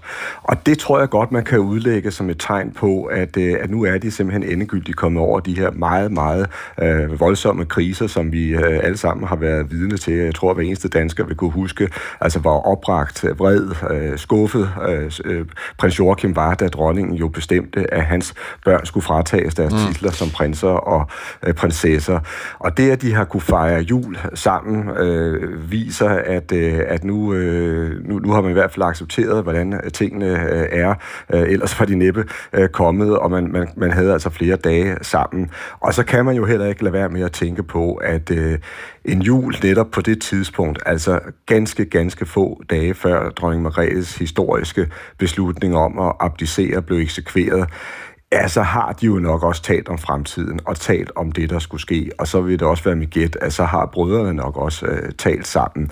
Og jeg tror også, man skal forstå, at øh, prins Joachims brede, altså den var jo rettet mod hans mor. Altså mm. det var hende, der træffede beslutninger. Den var ikke, den var ikke rettet mod øh, hans egen øh, bror. Og derfor så kan de måske også få chancen for en ny start her, og hvor prins Joachim måske kan være en af de personer i familien, som, øh, som Frederik i rollen som kommende konge kan, kan, kan vende sig til kan tale med, kan få råd af, fordi man skal også lige huske på, hvor isoleret sådan et statsoverhoved egentlig er. Der er ikke ret mange, man kan få gode råd af i fortrolighed. Ja, nu siger du, at vi kan alle sammen huske det, som øh, øh, da prins Joachim skulle formidle sin vrede. Vi kan godt lige høre, hvordan det lød, dengang øh, at han, jo, hans børn fik fratrædet deres prinse- og prinsessetitler. Det påvirker ham tydeligt. Det kom bag på ham. I maj øh, fik jeg forelagt en plan som i det store hele gik på, at når børnene hver især fylder 25, så ville det ske. Athena fylder 11 til januar. Ja, så det var meget før, det, og det, han blev taget på gaden i, i Paris, der interviewet, derfor var der så meget øh, larm i baggrunden. Hvordan lapper man, hvis man er Frederik? Hvordan, hvordan sætter man et plaster på det sår? Man kunne høre det meget tydeligt i hans, hans øh, stemme her. Jamen, øh, prins Joachim var helt ude af sig selv. Det, det der er overhovedet ingen tvivl om. Altså, han var vred, han var opragt og dybt, dybt såret og, og skuffet på egne vegne, men altså især også sine børns vegne. Det, der har været tydeligt, synes jeg, hele vejen igennem, det er, at, øh, at øh, dronning Margrethe har jo rent faktisk forsøgt at, at, række, at række hånden ud til ham, og hun formulerede det jo, synes jeg, meget fornemt på et tidspunkt, hvor hun sagde, at de her rå beslutninger, de var nødvendige for hende at tage som dronning, men, men, men det havde smertet hende at tage dem som, som, øh, som mor. Øh, så hun har fra starten prøvet prøvet at arbejde på det her, og jeg tror mm. også, det er i hvert fald det, jeg hører, at, at forholdet er blevet markant øh, bedre. Men hvad kan han gøre, det, som, Frederik? Det, som, altså, øh, han har... det, som den kommende kong Frederik kan gøre, ja. jamen, det er jo lige præcis at række ud på samme måde og sige, jeg har brug for dig, øh, bror, jeg har brug for dig, prins Joachim, øh, fordi øh, jeg står over for en kæmpe øh, opgave, og jeg håber, du vil hjælpe mig med at løse den så godt, som jeg overhovedet formår. Og der vil mit kendskab til prins Joachim være, at, øh, at der vil han simpelthen slå hælene sammen som en soldat og sige, jeg er klar, jeg vil gøre, hvad jeg kan for dig. Tak for analysen, Thomas Larsen. Selv tak. Journalist og kongehusekspert. Man kan tage til Rungsted Lund i øh, Nordsjælland og gå rundt i Karen Bliksens stuer. Har du været der? Ja, det har jeg da. Ja, jeg kan tage en, øh, en Okay. tur til Ernest Hemingways hus på øh, Key West i Florida. Der har du ikke været? Der har jeg så ikke været, nej. Jeg har været i hans hus øh, i Havana, faktisk. Nå, okay. det er en helt anden historie. Ja. I, I fremtiden, så kan man så også, eller folk med lidenskab for litteratur, de kan også besøge Bronte-søstrene, Charlotte, Emily og Anne. Ja, de tre berømte forfattersøstre fra den engelske viktorianisme, de er måske bedst kendt for deres øh, værk Stormfulde Højder, de er blevet kaldt enestående inden for engelsk litteratur. De blev født foran pejsen i et lille toetagers rækkehus i landsbyen Thornton i Yorkshire, England. Det var tilbage i 1816 til 1820. Siden flyttede familien, og huset blev solgt. Men nu har Bronte-fans via crowdfunding og kampagnen The Bronte Birthplace sikret midler til at få murstenshuset renoveret og skabe en varig hyldest til Bronte-søsterne, som det lød fra initiativtagerne. Maria Damkær, godmorgen. Godmorgen. Ph.D. og professor i britisk litteratur fra 1900-tallet. Lektor. Nå, ikke Uendelig- professor. nej. Lektor, okay. Vi skal ikke Skal vi lige holde på klæderne. formerne her? Nej. øh, lektor i britisk litteratur fra 1900-tallet på Københavns Universitet. Vi kommer til øh, Bronte-søsterne, dem skal vi tale om, men øh, forklar lige det her med at besøge forfatterhjem. Det er blevet kaldt for litteraturturisme eller romanturisme. Hvorfor er det blevet en ting? Ja, det er jo, øh, hvad hedder det, litterær øh, berømthed er jo faktisk et rigtig gammelt begreb, men øh, så i, især i slutningen, af 1800-tallet, øh, sådan her omkring øh, århundredeskiftet, der blev det virkelig interessant. Der blev lavet alle mulige kampagner for Shakespeares føde hjem, Austens hjem, øh, og så også, øh, hvad hedder det, øh, øh Hayworth, som er den, øh, den præstegård, hvor man hidtil har kunnet ligesom valgfarte til Brontes Bronte-søstrenes øh, omgangssteder. Så det, så det har sådan en lang historie, men det har været noget med, hvordan man investerer sig i litteraturen, og så vil man meget gerne øh, se, hvor forfatterne er vokset op, og prøve at lave de forbindelser mellem læseoplevelsen og, og øh, personerne, der står bag dem. Kom lidt ud af bogen og lidt tættere på forfatteren måske. Ja. Og hvis jeg så tager Bronte-søsterne, hvem, hvem var de? Ja, det var øhm, den mest, de mest kendte, det er nok Charlotte og Emily. Charlotte skrev øh, Jane Eyre, som er den der, øh, man kender den måske historien, guvernanten, som skal giftes med sin arbejdsgiver, så viser det sig, at spoiler alert for en bog, der kom i 1847, at han har en første kone gemt op på loftet. Øh, og Emily Bronte, som har skrevet Stormfulde Højder, Wuthering Heights, som er den her voldsomme kærlighedshistorie mellem Catherine og Heathcliff. Nogen kender den måske fra Kate Bush-sangen. Mm, Wuthering Heights, ja. Ja, præcis. Så det er, så det er tre øh, søstre, som øh, kom ud af ingenting og var en kæmpe sensation. Og så desværre ulykkeligvis, så døde både øh, Emily og Anne inden for to år af, at de fik udgivet deres første bøger af tuberkulose. Så Charlotte var den sidste tilbageværende ud af en søstende flok på syv, og døde så også selv i en alder 38. Så det var en tragisk historie også, og det har også, det har også spillet med i øh, kanoniseringen af dem.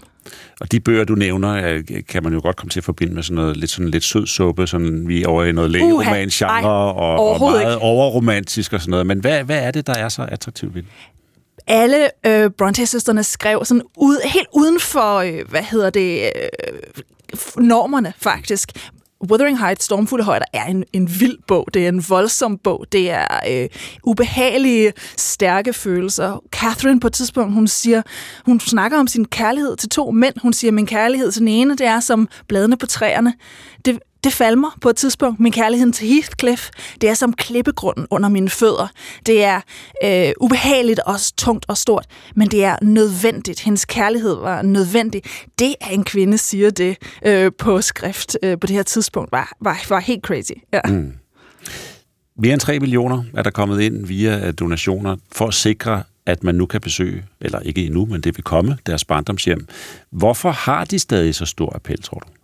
Det er især Jane Eyre og Wuthering Heights, det er øh, stone cold classics. Det er, øh, hvad hedder det, bøger, der kan læses igen og igen, og som man kan læse på forskellige tidspunkter af sit liv og få noget nyt ud af det. Øh, Wuthering Heights er en bog, som mange læser som teenager og læser som en kærlighedsroman, og så senere i livet så opdager de, hvor problematisk den er, hvor vild den er, og så kan man også læse den som en spøgelseshistorie. Øh, jeg plejer at beskrive Wuthering Heights som, øh, øh, hvad hedder det, u- ubehagelige mennesker, der bliver gradvist værre, men det er også en altså, genial bog. Så øh, de har virkelig stadigvæk de her litterære kvaliteter, som vi efter, efterspørger.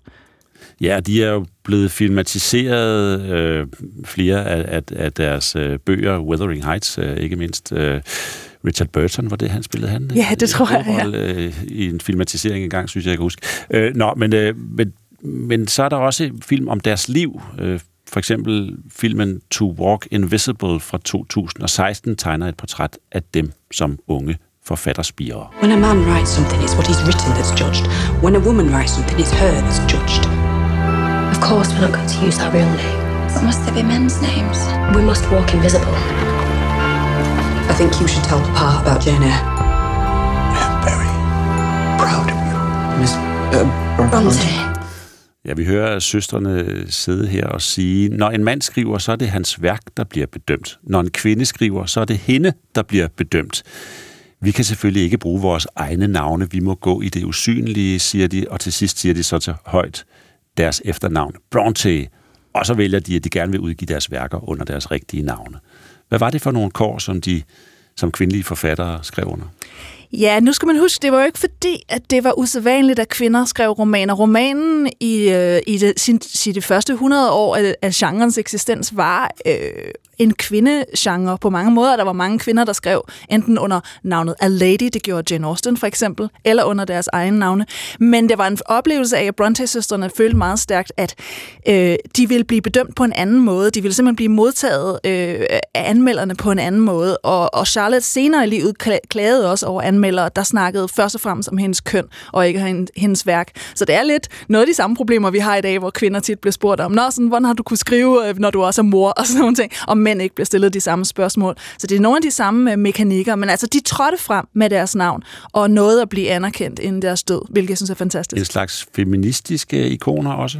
Ja, helt sikkert. De skriver jo om kvinder på en helt anden måde, end der er blevet skrevet om før. Det er nemlig ikke sådan pussenuttet og nydeligt. Det er store følelser, der taler sig om, og det er også Jane Eyre insisterer også på øh, i sin øh, samsnak med, øh, snak med Rochester om, at jeg er et individ. Jeg har lov til at tage mine egne beslutninger. Så det er både klasseforhold, øh, ulige forhold, magtforhold og også kønsforhold, som de snakker om. Og nu gen, genrenoverer man så deres, øh, deres fødested, øh, og det kan så være med til at kan man sige, holde dem i live øh, længere tid endnu. Måske. Ja, ja det ja, tror jeg. Deres bøger. Tak, Maria Damkær. Tak. Ph.D. og lektor i britisk litteratur fra 1900-tallet på Københavns Universitet. Med øh, det her offentlige tilskud og de mere end 3 millioner, som er kommet ind via dine donationer, så er det forventningen, at Brontes søsternes hjem vil kunne besøges af den brede offentlighed til næste år. Og Søren Carlsen måske? Litterær hvorfor, hvorfor ikke? Hvorfor ikke? Ja, hvorfor ikke? Ja, ikke hvorfor besøgte du egentlig øh, Bliksens hjem og, og gik i Hemingways fodspor, for eksempel? Ja, hvorfor? Men fordi det er fascinerende, ikke? Altså, mm. Der er jo et eller andet over de der forfattere, de store. Se, hvor de var. Hemingway, der stjal uh, litter, uh, Nobels litteraturpris for næsen af Karen Bliksen. Mm. Ja. Meget sjovt, ikke? Sikkert sådan nogle historier, man kan få på de uh, museer. For få øh, dage siden vendte 230 ukrainske krigsfanger og øh, tilfangetagende hjem efter adskillige måneder i russisk varetægt. Og udover de fanger, som de seneste knap to år er blevet udvekslet på den måde med Rusland, så har tusindvis og er der tusindvis af ukrainske soldater jo set helvede. De er blevet sprængt i stykker selv eller lemlæstet. De har måske selv slået nogen ihjel. De har levet under et helt enormt pres over lang tid, og de soldater, der kommer tilbage fra fronten med psykiske traumer, dem har du mødt, Louise Brothagen. Godmorgen. Godmorgen. Tidligere deres udsendt i Ukraine, nu på udlandsredaktionen. Du har mødt dem på et rehabiliteringscenter øh, sidste år. Hvad er det, Ukraine er opmærksom på, man skal gøre, når man sådan modtager enten krigsfanger eller folk, der vender hjem fra fronten med noget på sjælen? Jeg tror, der er sket et skifte øh, i forhold til øh, denne her tid sidste år bare, øh, i og med, at man jo øh, anerkender, at denne her krig kommer til at tage lang tid. Så derfor handler det jo ikke kun om at tilbyde hjælp til dem, der bliver såret, og dem, der øh, må trække sig helt fra tjeneste, men også dem, der faktisk stadigvæk er aktive. Altså sådan, så man løbende giver dem nogle værktøjer, så de kan øh, holde sig selv oven vande. Det konkrete center, jeg besøgte, øh, lå ud østpå og har som mål at yde det, de kalder dekompression, sådan en slags her og nu hjælp, hvor soldaterne får en, en uges ophold, og så bliver de faktisk sendt tilbage til fronten. Så det er sådan en slags aflastning, tror jeg, man kan kalde det. Nogle kom direkte fra fronten, og andre kom fra baser, som lå sådan i, i anden række. Men centret forsøger stadigvæk at have omkring 400 soldater igennem om måneden, men som sagt er de øh, heller ikke de eneste, der tilbyder en form for aflastning og mental hjælp. Der er forskellige tilbud rundt omkring i Ukraine, det er også noget, øh, Forsvarsministeriet har mere fokus på, end, end man mm. havde tidligere, og jeg ved også, at der er flere initiativer undervejs. Hvad fortalte de soldaterne, når du talte med dem? Hvad, hvad, hvad kæmpede de med? Øh, vi mødte blandt andet en, øh, en, vi fulgte i løbet af dagen sådan en fyr, der, der, havde, øh, der havde sådan et kaldenavn, som vi jo efterhånden alle sammen kender. Han hed Nikon, og han og alle de andre i den her gruppe fik sådan nogle samtaler med psykologer, øh, både sådan nogle fælles samtaler, man kunne også sidde alene med dem. De gik til aromaterapi, de sad i sådan nogle rum, hvor der var lys og øh, sådan noget lidt øh, kling-kling øh, musik, Øh, de fik sådan noget laserterapi, som skulle have en eller anden form for effekt, og de kunne prøve sådan noget såkaldt saltterapi, som skulle være godt, hvis man har øh, nedsat respiration og sådan nogle vejrtrækningsproblemer. Altså, de kommer jo fra månedlange ophold i råkoldt, fugtigt og, og, og våde øh, baser og har ligget ude i, øh, nogle af dem går jo ind i, øh, kæmper jo i deres anden vinter, nogle af dem går ind i tredje år. Det gør Nikon faktisk også. Han kom ud fra blandt andet Luhansk og Krakiv, vi har talt faktisk med ham i går. Han er stadig aktiv øh, og gør tjeneste ude i Kharkiv-regionen. Og hvad synes han, øh, han fik det, ud man af... kan sige... Ja. Øh, Hvad synes Nå, han, han jeg fik vil ud bare af sige, det? det som han... Øh, jamen, han synes faktisk, at det var... Øh, for det første var det rart, som han sagde, ikke at rende rundt konstant med et våben. Øh, og, og møde folk, som var, hvad skal man sige, normale eller civile. Øh, og jeg tror godt, man kan sige, nu er jeg jo selvfølgelig ikke psykolog, men jeg synes, der var nogle symptomer, som jeg i hvert fald kunne genkende fra andre, jeg har mødt. Han talte blandt andet om fysiske, meget øh, stærke fysiske reaktioner ved bestemte lyde og bestemte lugte, altså sådan en slags sanseapparat på speed, som følge af, at han jo i en meget, meget lang periode konstant har skulle være overvågen. Han følte skyld, det sagde han selv, sådan en slags survivor's guilt for nogle af dem øh, af hans kammerater, der var blevet dræbt og han kunne i meget, meget, øh, øh, altså han meget, meget detaljeret kunne han gengive episoder, hvor han har været under beskydning, og også hvor han har mistet nogle af de her kammerater. Det ved jeg i hvert fald, for det er noget af det, psykologerne siger. Det er også sådan et, et, et godt tegn på, øh, på PTSD. Mm. Har Ukraine styr på alle deres traumatiserede soldater, som jo bliver ved med at, at vende hjem med en masse ting, de naturlig nok kommer til at kæmpe med? Jeg tror, det er svært at, at give sådan fyldesgørende og nødvendig hjælp til alle dem, der har brug for det. Øh, der er jo ikke nogen tvivl om, at man gerne vil have, at soldaterne holder så lang tid som overhovedet muligt, for der er i høj grad brug for alle hænder ude ved fronten. Øh, men vi har også set, hvordan det slider. Så øh, jeg tror ikke, man kan give tilstrækkelig hjælp til dem, der er. De seneste måneder har vi jo faktisk også set protester i flere ukrainske byer, hvor denne her, altså som sådan en demonstration mod denne her slags endeløs tjeneste, fordi nogen har jo altså været aktive siden den 22. Øh, den 24. februar øh, sidste år, ikke? For i år er det jo så nu. Øh, og til de her demonstrationer, så har der stået kvinder, altså mødre, koner, børn med, med skilte, hvor der står, hvorfor kommer far ikke hjem? Og soldater har også familier. Og man har samlet tusindvis af underskrifter øh, for ligesom at øh, kræve sådan en, en, øh, en slags øh, udløbsdato, kan man sige, sådan så de ikke skal gøre tjeneste, altså øh, soldaterne ikke skal gøre tjeneste uden at have udsigt til at få en pause på et tidspunkt. Måske også i erkendelse af, at den her krig ikke stopper lige mm. forløbig. Men det er der ikke lige nu, en udløbsdato. Når man, når man slås som ukrainsk soldat, så er det til, at vi har fået vores land tilbage. Der har i hvert fald ikke, øh, jeg har i hvert fald ikke hørt, at der skulle være decideret lovforslag eller andet på vej, som sætter sådan en, du ved, du gør tjeneste i denne her periode, så kan du få en pause. Men som sagt, så er man jo opmærksom på, at man er nødt til at hjælpe soldaterne øh, også undervejs, og også mens de gør tjeneste. Og øh, ham, der ledede det center, øh, jeg var ude at besøge, han er også selv veteran, og han fortalte faktisk, han har fortalt for nylig, at der er sket det skifte blandt andet. Det, det har været et privat øh, finansieret sted, og de får faktisk hjælp nu fra Forsvarsministeriet. Ikke meget, men de får lidt hjælp til blandt andet at, at betale nogle af deres udgifter, så der er et andet fokus på det øh, nu, end der har været mm. tidligere. Tak fordi du var med, Louise Brothagen. Velbekomme. Altså tidligere deres udsendte i øh, Ukraine. Og nu har vi også dig med, Dorte Hjortkær. Godmorgen. Godmorgen. Chef for Militær Psykologisk Afdeling i Veterancentret. Og du arbejder hver dag med veteraner og med deres øh, psykiske velbefindende, som vi lige talte med Louise Brothagen om her.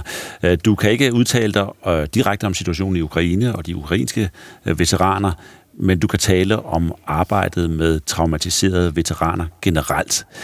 Når der kommer en øh, person ind til dig, som måske har set ting, som de færreste kan forestille sig, måske har vedkommende slået et andet menneske ihjel i kamp og er traumatiseret af det, hvad gør du så?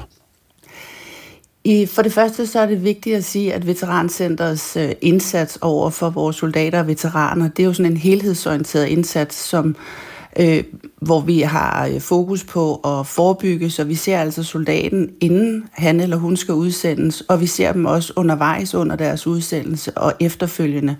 Og det vil så sige, at vi jo kan have forskellige nedslagspunkter i forhold til de her traumatiske oplevelser. Der kan være nogle soldater, som har været udsendt før, og hvor vi må tale med dem omkring, hvordan de oplevelser de ligesom kan have en betydning for den kommende udsendelse.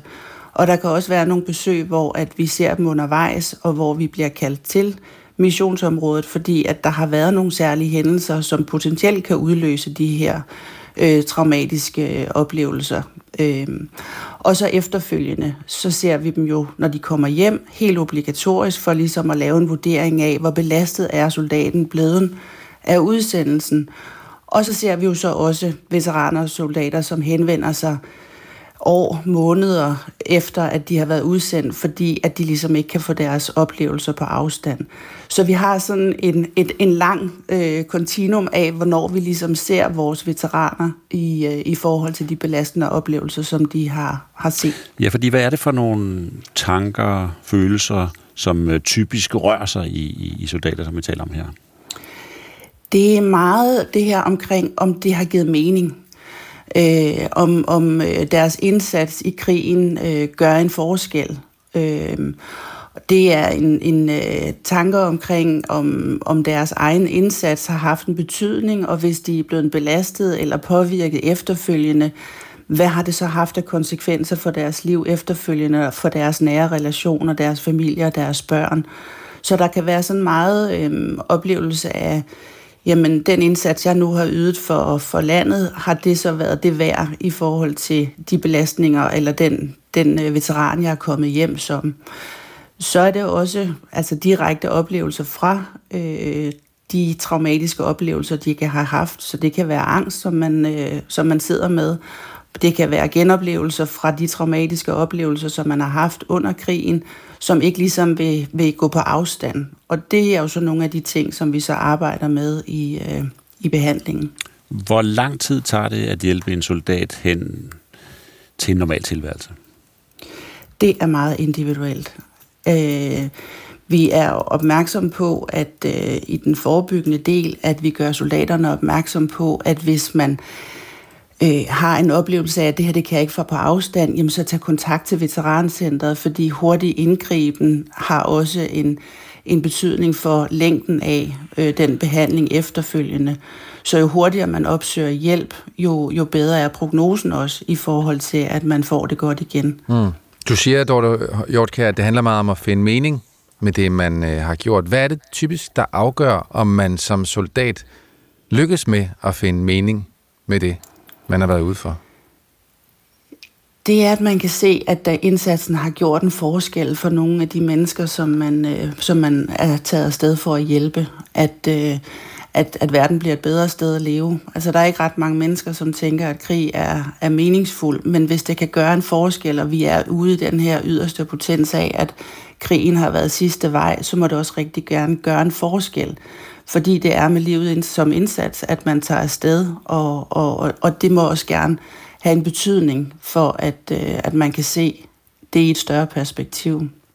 Nu taler vi øh, om øh, Ukraine, hvor rigtig mange øh, mennesker har, har været i krig, og, og som følge deraf sikkert også mange har fået øh, krigstraumer af en eller anden slags. Vil du sige, at vi i Danmark er blevet mere opmærksomme på de senere år, at, øh, at det er vigtigt at hjælpe soldater, når de vender tilbage fra, ja, fra krig?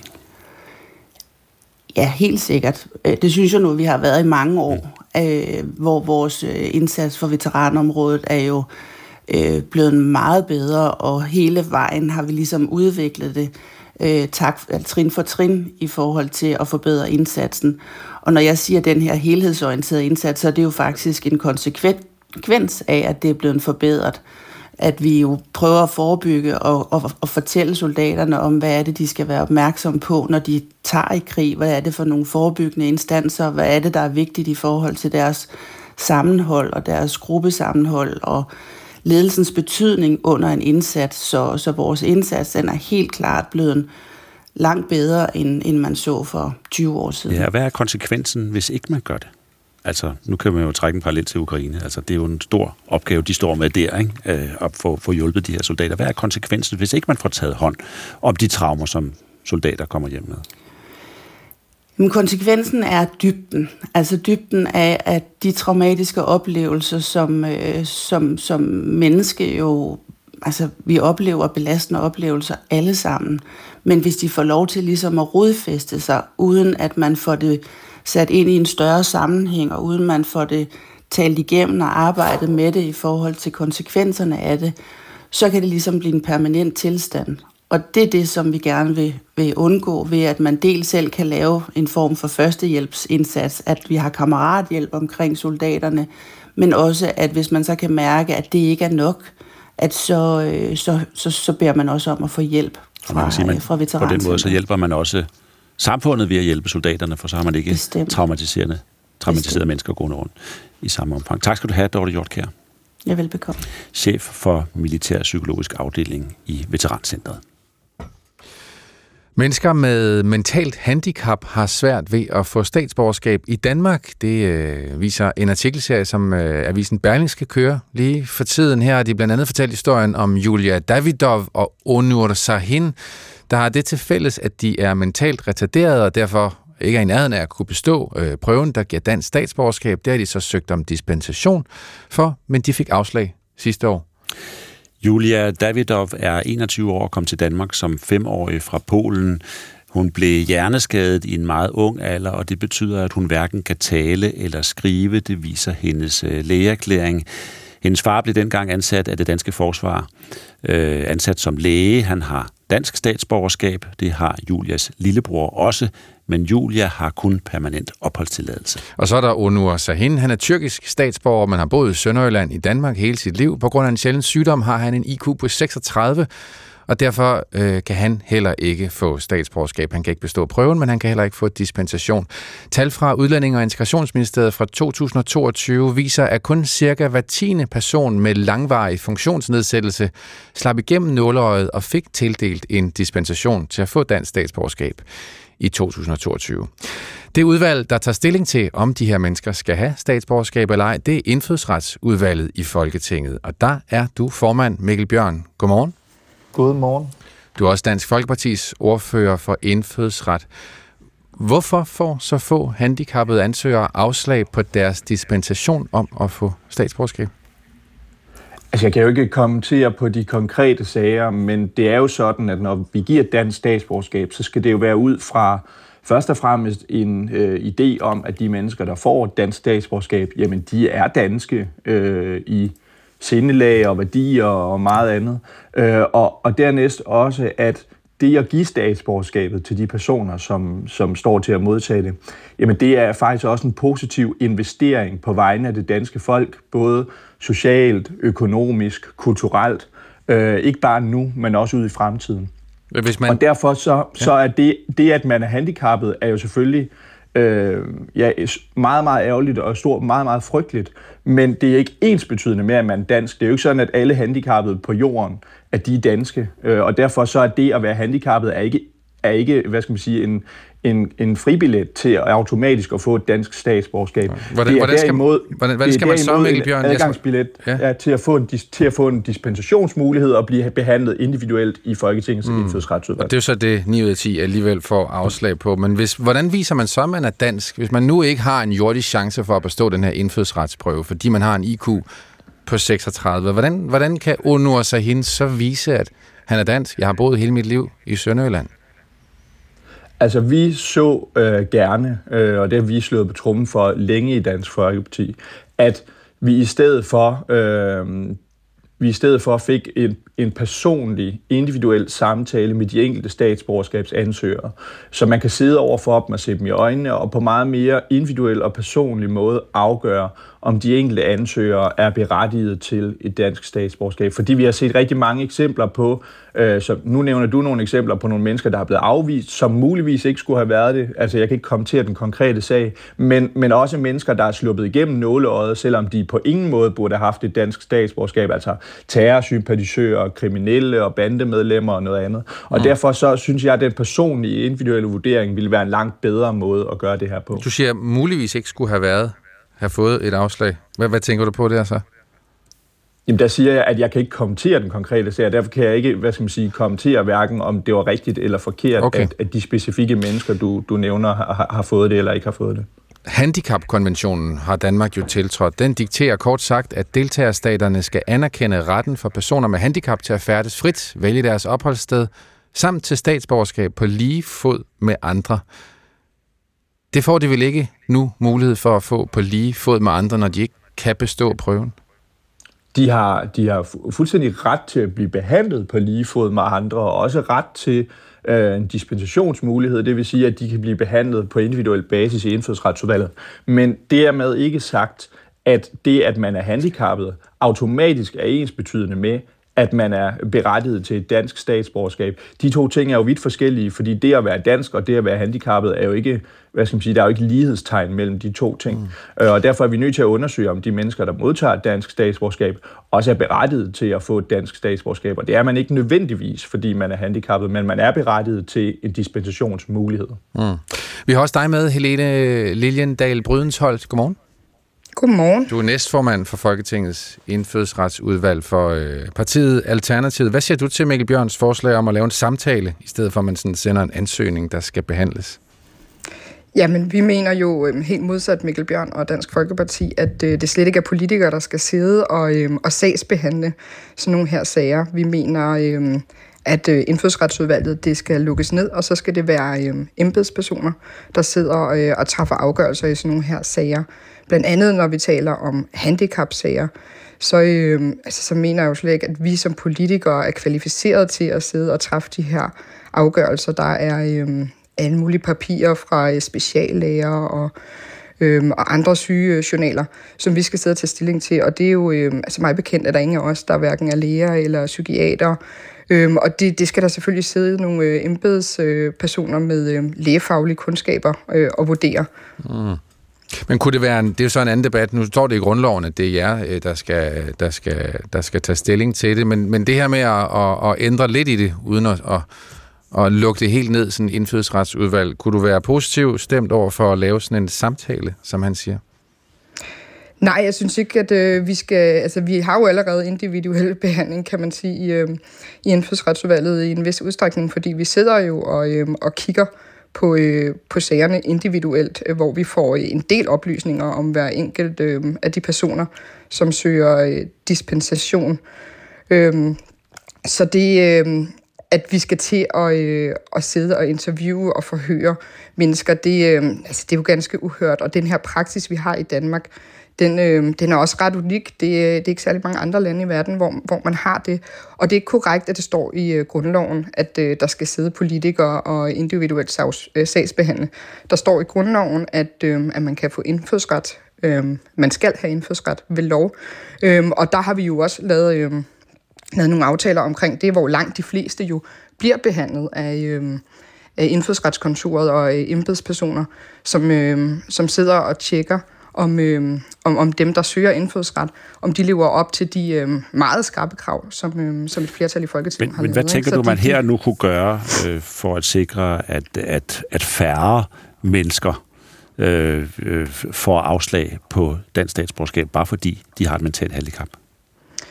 Jamen lige i, øh, når vi taler om, øh, om mennesker med handicap, øh, både mentalt og fysisk, så, så kunne man jo godt lave et kompromis, hvis øh, Dansk Folkeparti ville være med på det, at man sagde, jamen øh, når det handler om øh, mennesker med handicap, så, øh, så er det ikke os politikere, der skal sidde og vurdere det, så er det andre. Også af hensyn til, at vi selvfølgelig skal leve op til handicapkonventionen, hvor, øh, hvor der står, at, at et handicap jo ikke skal stå i, stå i vejen for, at man kan opnå de samme rettigheder som andre mennesker mm. og lige vilkår. Fordi det simpelthen er sværere at vurdere situationen måske for, for, for handicappede. Mikkel Bjørn, hvad siger du til det?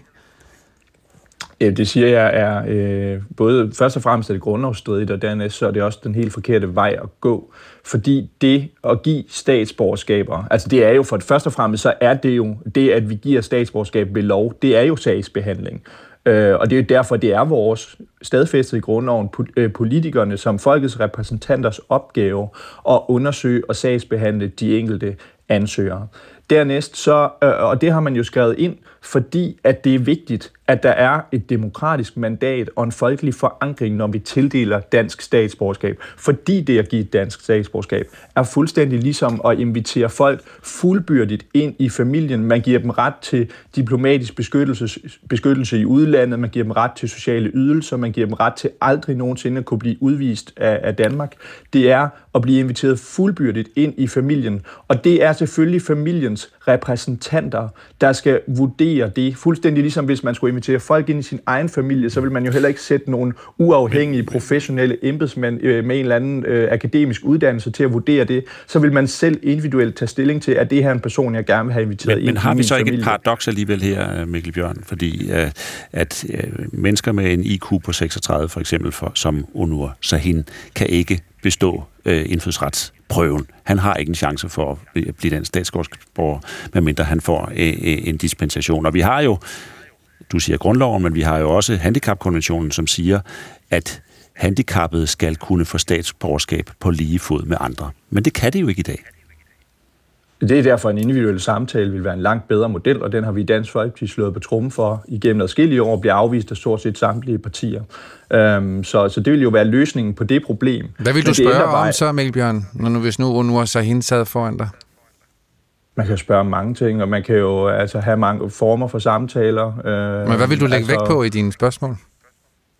Jamen, altså helt generelt, hvis jeg havde samtaler øh, med, med statsborgerskabsansøgere, så noget af det, jeg ville lægge vægt på, er jo selvfølgelig, jamen, først og fremmest vil jeg undersøge, jamen, hvor godt taler de egentlig dansk? Øh, hvad, hvad er det for nogle grundlæggende, øh, hvad laver de til hverdag? Hvad er det for nogle grundlæggende værdier, de bærer med sig i tilværelsen? Er det, er det folk, der øh, for eksempel abonnerer på islamistiske sympatier, eller synes, at mænd er mere værd end kvinder, eller at homoseksuelle, de skal straffes ved lov, eller nogle andre ting? Så kan det godt være, at jeg vil tænke, det er nok ikke en person, der skulle have mm. dansk statsborgerskab. Det virker ikke og det er noget af det, der vil være relevant at undersøge ved en, ved en individuel samtale. Mm. Jeg tror, Onur, han taler glimrende dansk. Han er i hvert fald øh, født og opvokset i øh, Danmark, og øh, når man læser Berlingses portræt af ham, så er der ikke noget, der tyder på, at han mener noget særligt radikalt om nogen nej, ting. Nej, nej, nej. Så, så, så er der det, måske bare sket en fejl der. En individuel, Jamen, der vil det jo være ideelt at have den individuelle samtale i stedet for øh, den model, vi har i dag. Og det har vi i Dansk Folkeparti virkelig øh, talt for længe, mm. men øh, det er jo for døve ører åbenbart. Helene Brydensholt, så kunne man redde sådan en som Onur Sahin, hvis man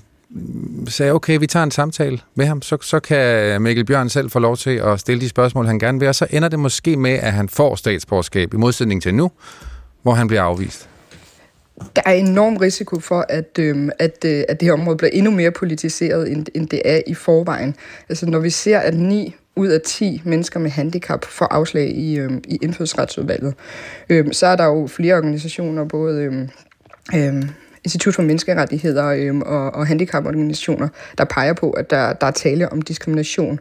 Vi har en tidligere formand og den nuværende formand, som også er med på linjen her, der har sagt, at de ikke vil give mennesker fra muslimske lande øh, indfødsret.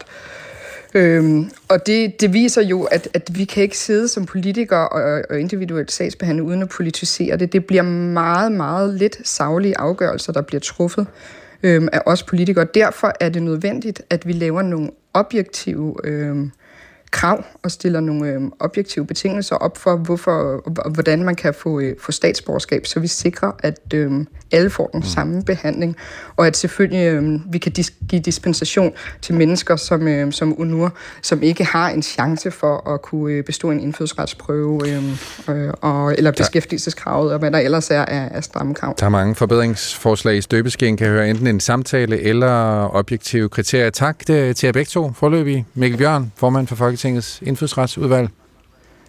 Ja, tak. Og Dansk Folkepartis ordfører for indfødsret, og også dig, øh, Helene Brydensholt, næstformand for Folketingets indfødsretsudvalg og medlem af Alternativet. Selv tak.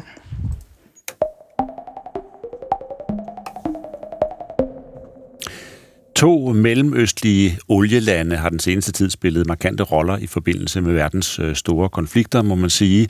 Øh, da Rusland og øh, Ukraine tidligere på ugen udvekslede fanger og sendte henholdsvis 230 ukrainere og 248 russere hjem igen, der havde de forenede arabiske emirater taget del i forhandlingsprocessen. Sammen med dem var vi i stand til at lykkes, sagde chefen for Ukraines militære efterretningstjeneste bagefter, da han takkede emiraterne. Mm, og på samme måde spillede et andet øh, rigt olieland en afgørende rolle i øh, krigen mellem Israel og Hamas, da Katar var mellemmand øh, i den våbenhvile, som blev forhandlet på plads mellem parterne i slutningen af november. God formiddag, Fanny Ersgaard Madsen. God formiddag. Ph.D.-studerende på DIS og øh, Roskilde Universitet. Hvad er det, der gør, at netop øh, de forenede arabiske emirater og Katar er lykkedes med at spille de her helt afgørende roller i internationale konflikter på det seneste? Jamen altså først og fremmest kan man sige, at det er en strategi, som, øh, som de her lande har øh, haft igennem en øh, længere periode. Øh, for Katars vedkommende står det endda i deres konstitution, at øh, de skal øh, på udenrigspolitisk område forsøge at øh, spille en afgørende rolle i internationale konflikter. Og det handler selvfølgelig om, at de har en, en ret unik position, hvor at de har tillid hos øh, begge parter. I forhold til øh, Rusland og Ukraine kan man også se, hvordan de her lande, øh, Katar, øh, Emiraterne, men også Saudi-Arabien, har lykkedes med flere af de her øh, fangeudvekslingsaftaler øh, de seneste par år. Simpelthen også fordi, at de har positioneret sig neutralt. De har ikke gået ind og taget øh, stilling i den her krig, hvorimod at øh, et europæisk land for eksempel ikke vil kunne øh, forhandle på samme øh, vilkår. Og det øh, samme gælder også i forhold til øh, Hamas og Israel, der har øh, der har øh, Katar et øh, hvad kan man sige et godt forhold eller et relativt godt forhold til begge parter. Et i hvert fald et forhold sådan at de øh, har positioneret sig som en maler, som en facilitator for de her øh, aftaler. Ja, det må kræve en stor grad af tillid fra begge parter i en konflikt hvis man skal enes eller have hjælp fra en maler som Katar og, og Emiraterne her. Hvad, hvad er det for en tillid, som de har, de har fået opbygget de her lande? Jamen i virkeligheden øh, har det jo netop handlet om at, at, at være øh, relativt øh, neutral, øh, men samtidig også at, at stille øh, nogle, øh, hvad kan man sige, nogle muligheder til rådighed. For for eksempel Hamas har de jo et øh, kontor, politisk kontor, de har en del af ledelsen, der sidder i Katar, øh, og, øh, og samtidig også øh, har de øh, haft et, øh, et, øh, den her normaliseringsaftale, eller i hvert fald et, et bedre forhold til Israel, end mange af de andre arabiske lande har, og har mange handelsaftaler osv. Så, så på den måde, øh, og det har, jo, det har jo store fordele også for, øh, for et land som øh, USA, som netop ikke har muligheden for at, at forhandle med det, som de kalder øh, terrororganisationer, men som de samtidig gerne vil forhandle med. Vi så det i forhold til os i Afghanistan, i forhold til Taliban, hvor det er en fordel at have et land, som simpelthen har en direkte kontakt til de her øh, organisationer. Men det er jo en rolle, som vi har set øh, andre lande øh, spille øh, før i tiden. Ikke? Europæiske lande har spillet malerroller. Er det, er det skidt for os, hvis man kan tale om det, at det ikke længere er USA eller europæiske lande, som maler i konflikter? Jeg ved ikke, om man kan sige, at det er skidt for os. Øh, det, er, det er helt sikkert en fordel, at der er nogen, der kan gøre det, og der er nogen, der gør det. Øh, og som også har øh, tillid på begge sider, fordi at særligt også i, i krigen i Gaza, der har der jo været en, en stor kritik, berettiget kritik om øh, dobbeltmoral og dobbeltstandarder i forhold til for eksempel sådan noget som menneskerettigheder, som, øh, som altså på mange måder udhuler øh, den position, som europæiske lande eller USA har haft øh, tidligere. Og på den måde, så kan man sige, det er jo også noget, som for eksempel Katar udnytter. Altså det her handler jo ikke kun om, at de øh, vil spille en rolle for at være med til at løse internationale konflikter af deres eget øh, hjertes godhed. Det handler simpelthen om strategi, det handler om sikkerhedspolitik. Og for de her øh, lande, det er nogle små lande, som ligger i en meget øh, konfliktfyldt region, hvor, øh, hvor de også igen er afhængige af et, øh, et samarbejde med for eksempel USA, og øh, deres, som ligesom kan garantere øh, de her landes øh, sikkerhed. Og et eksempel på det er jo Katar, hvor USA har den største øh, militære base i øh, hele regionen. Og den har de altså i øh, for relativt nylig lige øh, genforhandlet øh, og aftalt, at den skal blive der, der skal komme yderligere investeringer. Mm, men det er altså også et udtryk for, at, at tilliden til os i den vestlige verden, den er dalende. Vi kan ikke gå ind i de der opgaver ja. med samme kraft som tidligere. Det er i hvert fald øh, det, som man hører rigtig mange lande i det globale syd give udtryk for. Tak, Fanny Ersgaard Madsen. Velbekomme. Ph.D.-studerende på DIS og Roskilde Universitet. Vi nærmer os øh, 100 dage, at øh, Israel har været i øh, krig med øh, Hamas, og selvom der har været en lille smule julepause, øh, så er folk udmattet dernede. Lars Kok, det er i hvert fald din vurdering, generalsekretær hos Oxfam Danmark. Godmorgen. Godmorgen. Hvordan øh, er energiniveauet og stemningen og mulighederne for at hjælpe lige nu her næsten 100 dage efter? Øhm, det er altså 100 dage i en sikkerhedsmæssig situation for helt almindelige mennesker, som er helt ubeskrivelig, hvor de jo hver dag ikke ved, om øh, de vågner op øh, næste morgen, eller om der er faldet en bombe, og deres familie og dem selv bliver, bliver slået ihjel. Øh, og altså den, den usikkerhed, som folk lever i, det tror jeg, når, når vi snakker med, at vi har 29 medarbejdere i Oxfam i Gaza, når vi snakker med dem, så er det noget af det, de beskriver, det er den her usikkerhed, at de bliver drevet rundt som kvæg inden for Gaza som internt fordrevne, og så at der er jo stigende grad af, altså, af mangel på mad og vand, og altså vi har sådan 30 procent af befolkningen, som lever på kanten af hungersnød. Det er en helt ubeskrivelig humanitær katastrofe, som bliver værre dag for dag. Og nu var Israels øh, forsvarsminister Yav Galan så ude øh, her forleden at sige, nu går vi i gang med øh, fase 3. Den indeholder razzia, ødelæggelse af terrortunneller, luft- og jordaktiviteter. Vi havde lige en ekspert med til at sige, at der er faktisk ikke forskel på fase 2 og fase 3. Er det noget, som man mærker i Gaza, de her faser, eller bliver tingene bare værre og værre, som det altså, går? Jeg tror, altså både når vi snakker med vores medarbejdere og de almindelige folk i Gaza, så, så oplever de jo bare en krig, som fortsætter, og den har fortsat hen over julen, og der er ikke noget, der bliver bedre. Men jeg tror, det er vigtigt med denne her plan, som det er jo forsvarsministeren, som har fremlagt i Israel, at det er jo ikke noget, det er jo ikke en plan, der er enighed om i regeringen. De har haft et, et hundeslagsmål om den her i går i regeringen. Øh, så det, det er meget uklart. Der er jo også folk i i den israelske regering, som taler for en egentlig etnisk udrensning af palæstinenserne fra Gaza, altså få dem flyttet ud af området. Og, og reelt så har man jo så er man med også med den plan, som forsvarsministeren fremlægger, så er man jo reelt ved at gøre Gaza ubeboelig. Altså man vil fortsætte denne her øh, intensive krig, som jo driver folk rundt og ødelægger, altså en stor del af Gazas øh, infrastruktur og bygninger er allerede blevet ødelagt. Det er ved at blive ubeboelig. Ikke? Så, mm. så det største problem med, med den, altså hvis man forestiller sig, at den plan, som de beskriver her, den bliver til noget, det er, at, at krigen den kommer til at fortsætte, altså den humanitære katastrofe kommer til at fortsætte. Og vi ser i virkeligheden, altså det som også vores folk inde i Gaza, jamen den eneste realistiske plan, det er en våbenhvile. Altså vi bliver nødt til at have en våbenhvile. Altså jeg tror, det er jo ekstremister både i Israel og øh, blandt palæstinenserne, som har gavn af denne her krig.